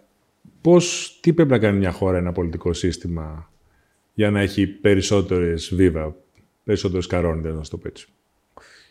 Κοίταξε, ε, νομίζω ότι εμείς έχουμε ένα... Τα, προβλήματα μας έκαναν να φύγουμε. Εμείς χρωστάμε πάρα πολλά στα προβλήματα. Δηλαδή όλο αυτό το πρόβλημα, ας πούμε, ξέρεις, όλο αυτό ο αθέμητος ανταγωνισμός των τραπεζών απέναντι σε εμάς, σε όλα τα επίπεδα. Όλη αυτή η μάχη. Μάχη η οποία αν θα ανατρέξει στην αρθρογραφία θα δεις ότι έχει ε, προεκτάσεις σε πάρα πολλά επίπεδα. Δεν έχουμε κάνει όλα τα εμβόλια εμείς έχουμε διαχειριστεί την κατάσταση έχοντας κάνει όλα τα εμβόλια. Ε, νομίζω ότι αυτό είναι και ένα... Ξέρεις, αν κάνει πάρα πολλά η χώρα, τελικά θα έβγαινε μια βίβα. Η βίβα έχει βγει πίσω από την κόντρα. Δεν ξέρω αν, αν βγάζει άλλη βίβα με την ίδια λογική που θα ήταν. Ε, δηλαδή, Εννοείς να στραβά της χώρας σε δυναμώνουν και αντέχεις ένα περιβάλλον. Ναι. Ε, εμείς δηλαδή, ήταν χαρακτηριστικό ότι η Jeffries ε, ε, ονόμαζε το έργο, όταν πρωτοπήγαμε στη Jeffries, ε, ονόμαζε το έργο ε, Λεωνίδας. Το, το, το έργο, το, το project δηλαδή που είχαν το fundraising για μας ήταν Λεωνίδας, γιατί θεωρούσαν ότι ήταν ο Χάρης... κάτι επικό, ναι. Ναι, με κάτι, με κάτι άλλο, ας πούμε, ξέρεις, αυτοί βλέπαν τους 300, κατάλαβες, βλέπαν αού. Δηλαδή βλέπαμε κάτι, κάτι Ούγγανου, ας πούμε. Πώς πω. Εμένα στο είναι... δικό μου project είχαν δώσει ένα χειρότερο όνομα. Είχαν δώσει Delphi. Delphi. για την αβεβαιότητα του αποτελέσματος. Ε, Εμάς απλά βλέπαν ότι αυτοί κοίταξαν να θα πεθάνουν στο τέλος. Όπως ήταν ο Λεωνίδα με τους 300. Αλλά ήταν γεροί με μαχητές, δηλαδή βλέπαν αυτό. Νομίζω λοιπόν ότι ε, μια χώρα καταρχήν δεν πρέπει να είναι. Πώς να σου πω. Δεν πρέπει να είναι απέναντι. Ε, εμείς είμαστε μια χώρα στην οποία έχουμε, στα πανεπιστήμια μας είναι δαιμονοποιημένη επιχειρηματικότητα ε, και μόνο έτσι τα τελευταία χρόνια αρχίζουμε να βλέπουμε ξέρεις, μια διαφορετική λογική Από, από φιγούρες βέβαια σαν και εσένα που εμφανίζονται στα μίντια είναι λίγο διαφορετικοί, ξεκινήσαν από το μηδέν και τα λοιπά και είναι κόντρα στο στερεότυπο του, του αιμοσταγή Έλληνα επιχειρηματία. Νομίζω ότι βοήθησε πάντως το οικοσύστημα που δημιουργήθηκε. Όλο αυτό. Ε, δημιουργείται ένα οικοσύστημα, έχουν γίνει κάποιες προσπάθειες ε, αρκετά σημαντικές και νομίζω ότι ε, πλέον οι άνθρωποι είναι πιο open mind, βλέπουν πολλά άλλα πράγματα στο εξωτερικό, κοιτάνε να δουν τι ακριβώς συμβαίνει κάπου αλλού, οπότε α, ξέρεις, εκ του αποτελέσματος φαίνεται ότι ένας μιμητισμός υπάρχει. Άρα, Αν νομ... ήσουν κράτος, θα έπαιρνες λεφτά από το Ταμείο Ανάκαμψης να τα βάλεις στην ενίσχυση της κουλτούρας, αυτού του οικοσυστήματος. Κοίταξε. Ε, ό,τι παρεμβάσεις, όπου κάνει παρεμβάσεις το κράτος, τελικά ε, δεν ξέρω κατά πόσο ε, έχει το αποτέλεσμα που ψάχνει να έχει. Θεωρώ ότι. Ε, ας πούμε, συζητάμε όλοι για το αν υπάρχουν ε, εξειδικευμένο προσωπικό. Είμαστε μια χώρα με μεγάλη ενεργεία, αλλά και αντίστοιχα με ε, πολύ μεγάλη ζήτηση σε ανθρώπινο δυναμικό ειδικών θέσεων. Και ε, υπήρχε, ας πούμε, με ρωτάει ένας... Ε, ήταν ο υπουργός σήμερα, είχαμε μια κουβέντα, ας πούμε, α, και λέει τι θα πρότεινες χάρη απάνω σε αυτό το κομμάτι της εκπαίδευσης. Για μένα είναι πάρα πολύ σημαντικό να πας να δώσεις ε, χρήματα στις μικρομεσαίες επιχειρήσεις, της πληροφορικής για παράδειγμα, για το staff της. Διότι εάν επιδοτήσεις, όχι εμάς, αυτούς που βρίσκονται και έχουν μέχρι 10 άτομα προσωπικό, μέχρι 20 άτομα προσωπικό, αυτός βοηθάει πάρα πολύ να, κρύψει, να, να καλύψει τον gap που υπάρχει ανάμεσα στο πανεπιστήμιο και σε εμάς. Δεν μπορείς να αλλάξεις την εκπαίδευση και να τους φέρεις πιο έτοιμους για την αγορά. Ή ακόμη και αν το κάνεις, έχει χρόνο. Τα εκπαιδευτικά συστήματα αλλάζουν πολύ αργά. Άρα λοιπόν, αν μπορείς να κάνεις άμεσες παρεμβάσεις σήμερα, θα κάνεις να κάνεις παρεμβάσεις οι οποίες να βρίσκεται στο πώς στηρίζεις τις μικρομεσαίες επιχειρήσεις, έτσι ώστε αυτοί να μπορέσουν να έχουν τα χρήματα να πάρουν δύο, τρεις, τέσσερις υπαλλήλους, αυτούς να τους εκπαιδεύσουν, να τους φέρουν σε καλύτερο επίπεδο και τελικά να, αυτοί να φτιάξουν είτε δικές τους εταιρείες, είτε να μπουν σε, με τη μορφή intrapreneurs μέσα σε μεγαλύτερες ή ακόμη και employees μέσα σε μεγαλύτερες επιχειρήσεις, μέσα σε μεγαλύτερα project. Οπότε νομίζω ότι χρειάζεται έξυπνες παρεμβάσεις. Αλλιώς η αν αύριο μου έλεγες ότι θα βρεθεί το κράτος και θα είναι επενδυτής, θα σου έλεγα ευχαριστώ πολύ, όχι. Ε, δεν έχει κάτι να μας δώσει. Ε, πιο πολύ ξέρεις, κακό θα δημιουργήσει, παρακαλώ. Άρα νομίζω ότι όποιες παρεμβάσεις πρέπει να είναι πολύ στοχευμένες και πολύ καλά οργανωμένες για να έχει. Δεν νομίζω δηλαδή ότι είναι... Η επιχειρηματικότητα είναι κάτι που μια δίψα μέσα στους ανθρώπους. Ε, ε, την έχει ή δεν την έχει ο άλλος. Αν τελικά αυτή είναι ε, driven από το ότι τελικά θα πάρω εύκολα το χ επίδομα, δεν, δεν γίνεται δουλειά. Εγώ αυτό που καταλαβαίνω πάντως για να κλείσουμε λίγο έτσι την κουβέντα είναι ότι εσύ έχεις φάει πολύ πόλεμο έτσι, και έχεις νιώσει πολύ μόνος όλη αυτή την ιστορία. Τώρα έχεις βρεθεί σε ένα σημείο που σε πανηγυρίζει έχω το πολιτικό σύστημα. Όλοι θέλουν να βγουν Έχω πολεμήσει κιόλας. Ναι, και τα δύο ε, προφανώς. Και πιέζω και πιέζουμε. Αλλιώς δεν θα ήσουν εδώ σήμερα, προφανώς. Ναι. Όχι, όχι. Ε... Εννοώ, δηλαδή δεν, έχω πολεμήσει και εγώ τους άλλους. Δηλαδή δεν είναι ότι έχω κάτσει. Ενώ πώς το νιώθεις σήμερα. Σήμερα βλέπεις, υπάρχει ένα σύστημα το οποίο σε έχει poster boy, σε πανηγυρίζει, ότι είσαι σύμβολο επιτυχίας. Ε, κοίταξε, νομίζω ότι εμένα δεν μου λέγε κάτι ούτε όταν με πολεμούσαν ούτε σήμερα. Δηλαδή δεν έχει κάτι αλλάξει. Δηλαδή ε, για, για, για μένα και τους δικούς μου ήμασταν ήδη πετυχημένοι. Απλά αυτοί δεν το ξέρανε. Εμείς κάναμε ήδη ωραία πράγματα. Ε, απλά ήταν θέμα χρόνου. Εμείς ξέραμε τι κάνουμε. Το αν τελικά θα είχε το α νούμερο ή το β νούμερο, θα λεγόταν JP Morgan, δεν θα λεγόταν JP Morgan, δεν είναι. Εμένα οι δικοί μου ζουν στο ότι ε, κοροϊδεύουν ένα τον άλλο το μεσημέρι που τρώνε, ας πούμε, όλοι μαζί και λέει ε, Αυτό το γράψει για το βιβλίο φτιάχνουν, είμαστε σε ποιο επεισόδιο είμαστε, σε ποια σειρά είμαστε. Είμαστε στη σειρά. Δηλαδή, κοροϊδεύουν. Δηλαδή, όλο αυτό το πράγμα ας πούμε, που ζούσαμε και που ζούμε καθημερινά είναι σαν να συνεχίζει να, σαν να, σαν να βλέπεις, ρε παιδί μου, ξέρεις, μια, ταινία, μια σειρά στο Netflix και σε ποιο, σε ποιο season είναι και τι κάνει. Δηλαδή, εμείς ζούμε έτσι. Άρα, έτσι ζούσαμε, έτσι συνεχίζουμε να ζούμε. Οπότε, εμένα δεν με απασχόλησε τι, τι ξέρεις, δεν είναι ότι έχουμε κάνει focus στην Ελλάδα και θα αλλάξει αύριο το πρωί. Ας πούμε. Κανένας δεν θα βάζει τα λεφτά που έβαλε η JP Morgan για να πάρει τους minority και να επενδύσει και αυξάνοντας το μετοχικό κεφάλαιο της εταιρείας ή καλύπτοντας και το stock option plan για να κάνουμε κάτι στην Ελλάδα. Έτσι, δηλαδή, οπότε όλο αυτό είναι πολύ ελληνικό.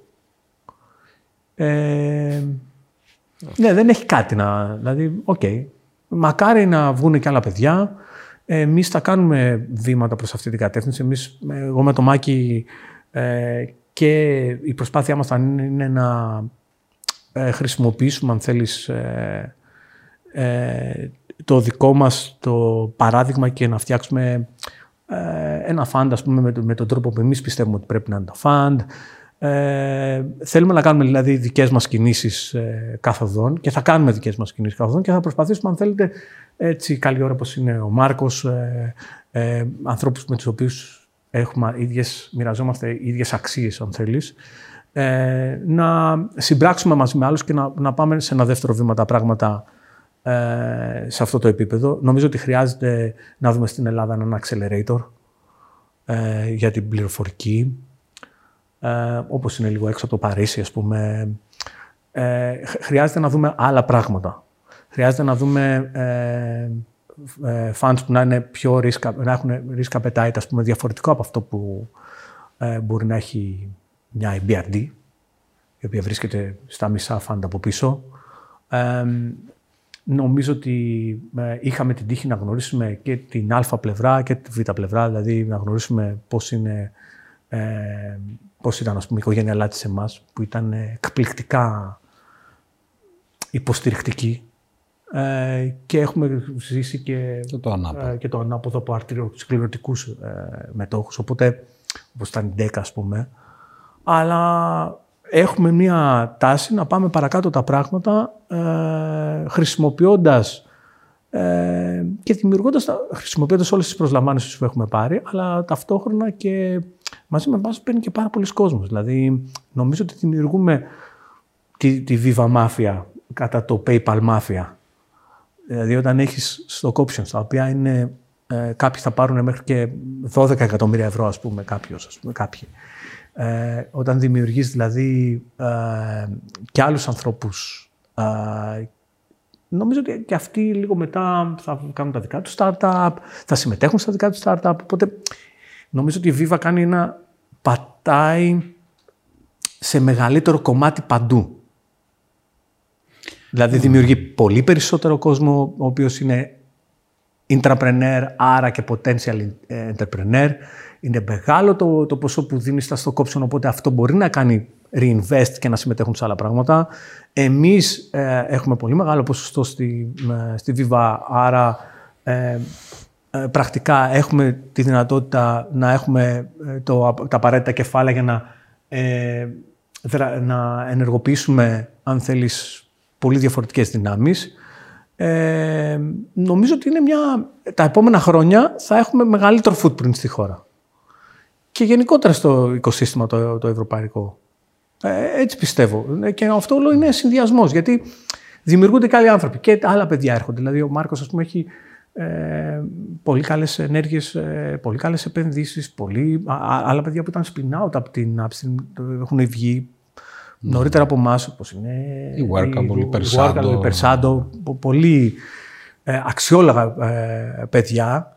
Ε, νομίζω ότι και αυτά θα, θα έχουν έτσι μια αντίστοιχη πορεία και θα επιβραβεύσουν, θα δημιουργήσουν και αυτοί τους δικούς, τις δικές τους έτσι, ε, τη δική τους μάφια.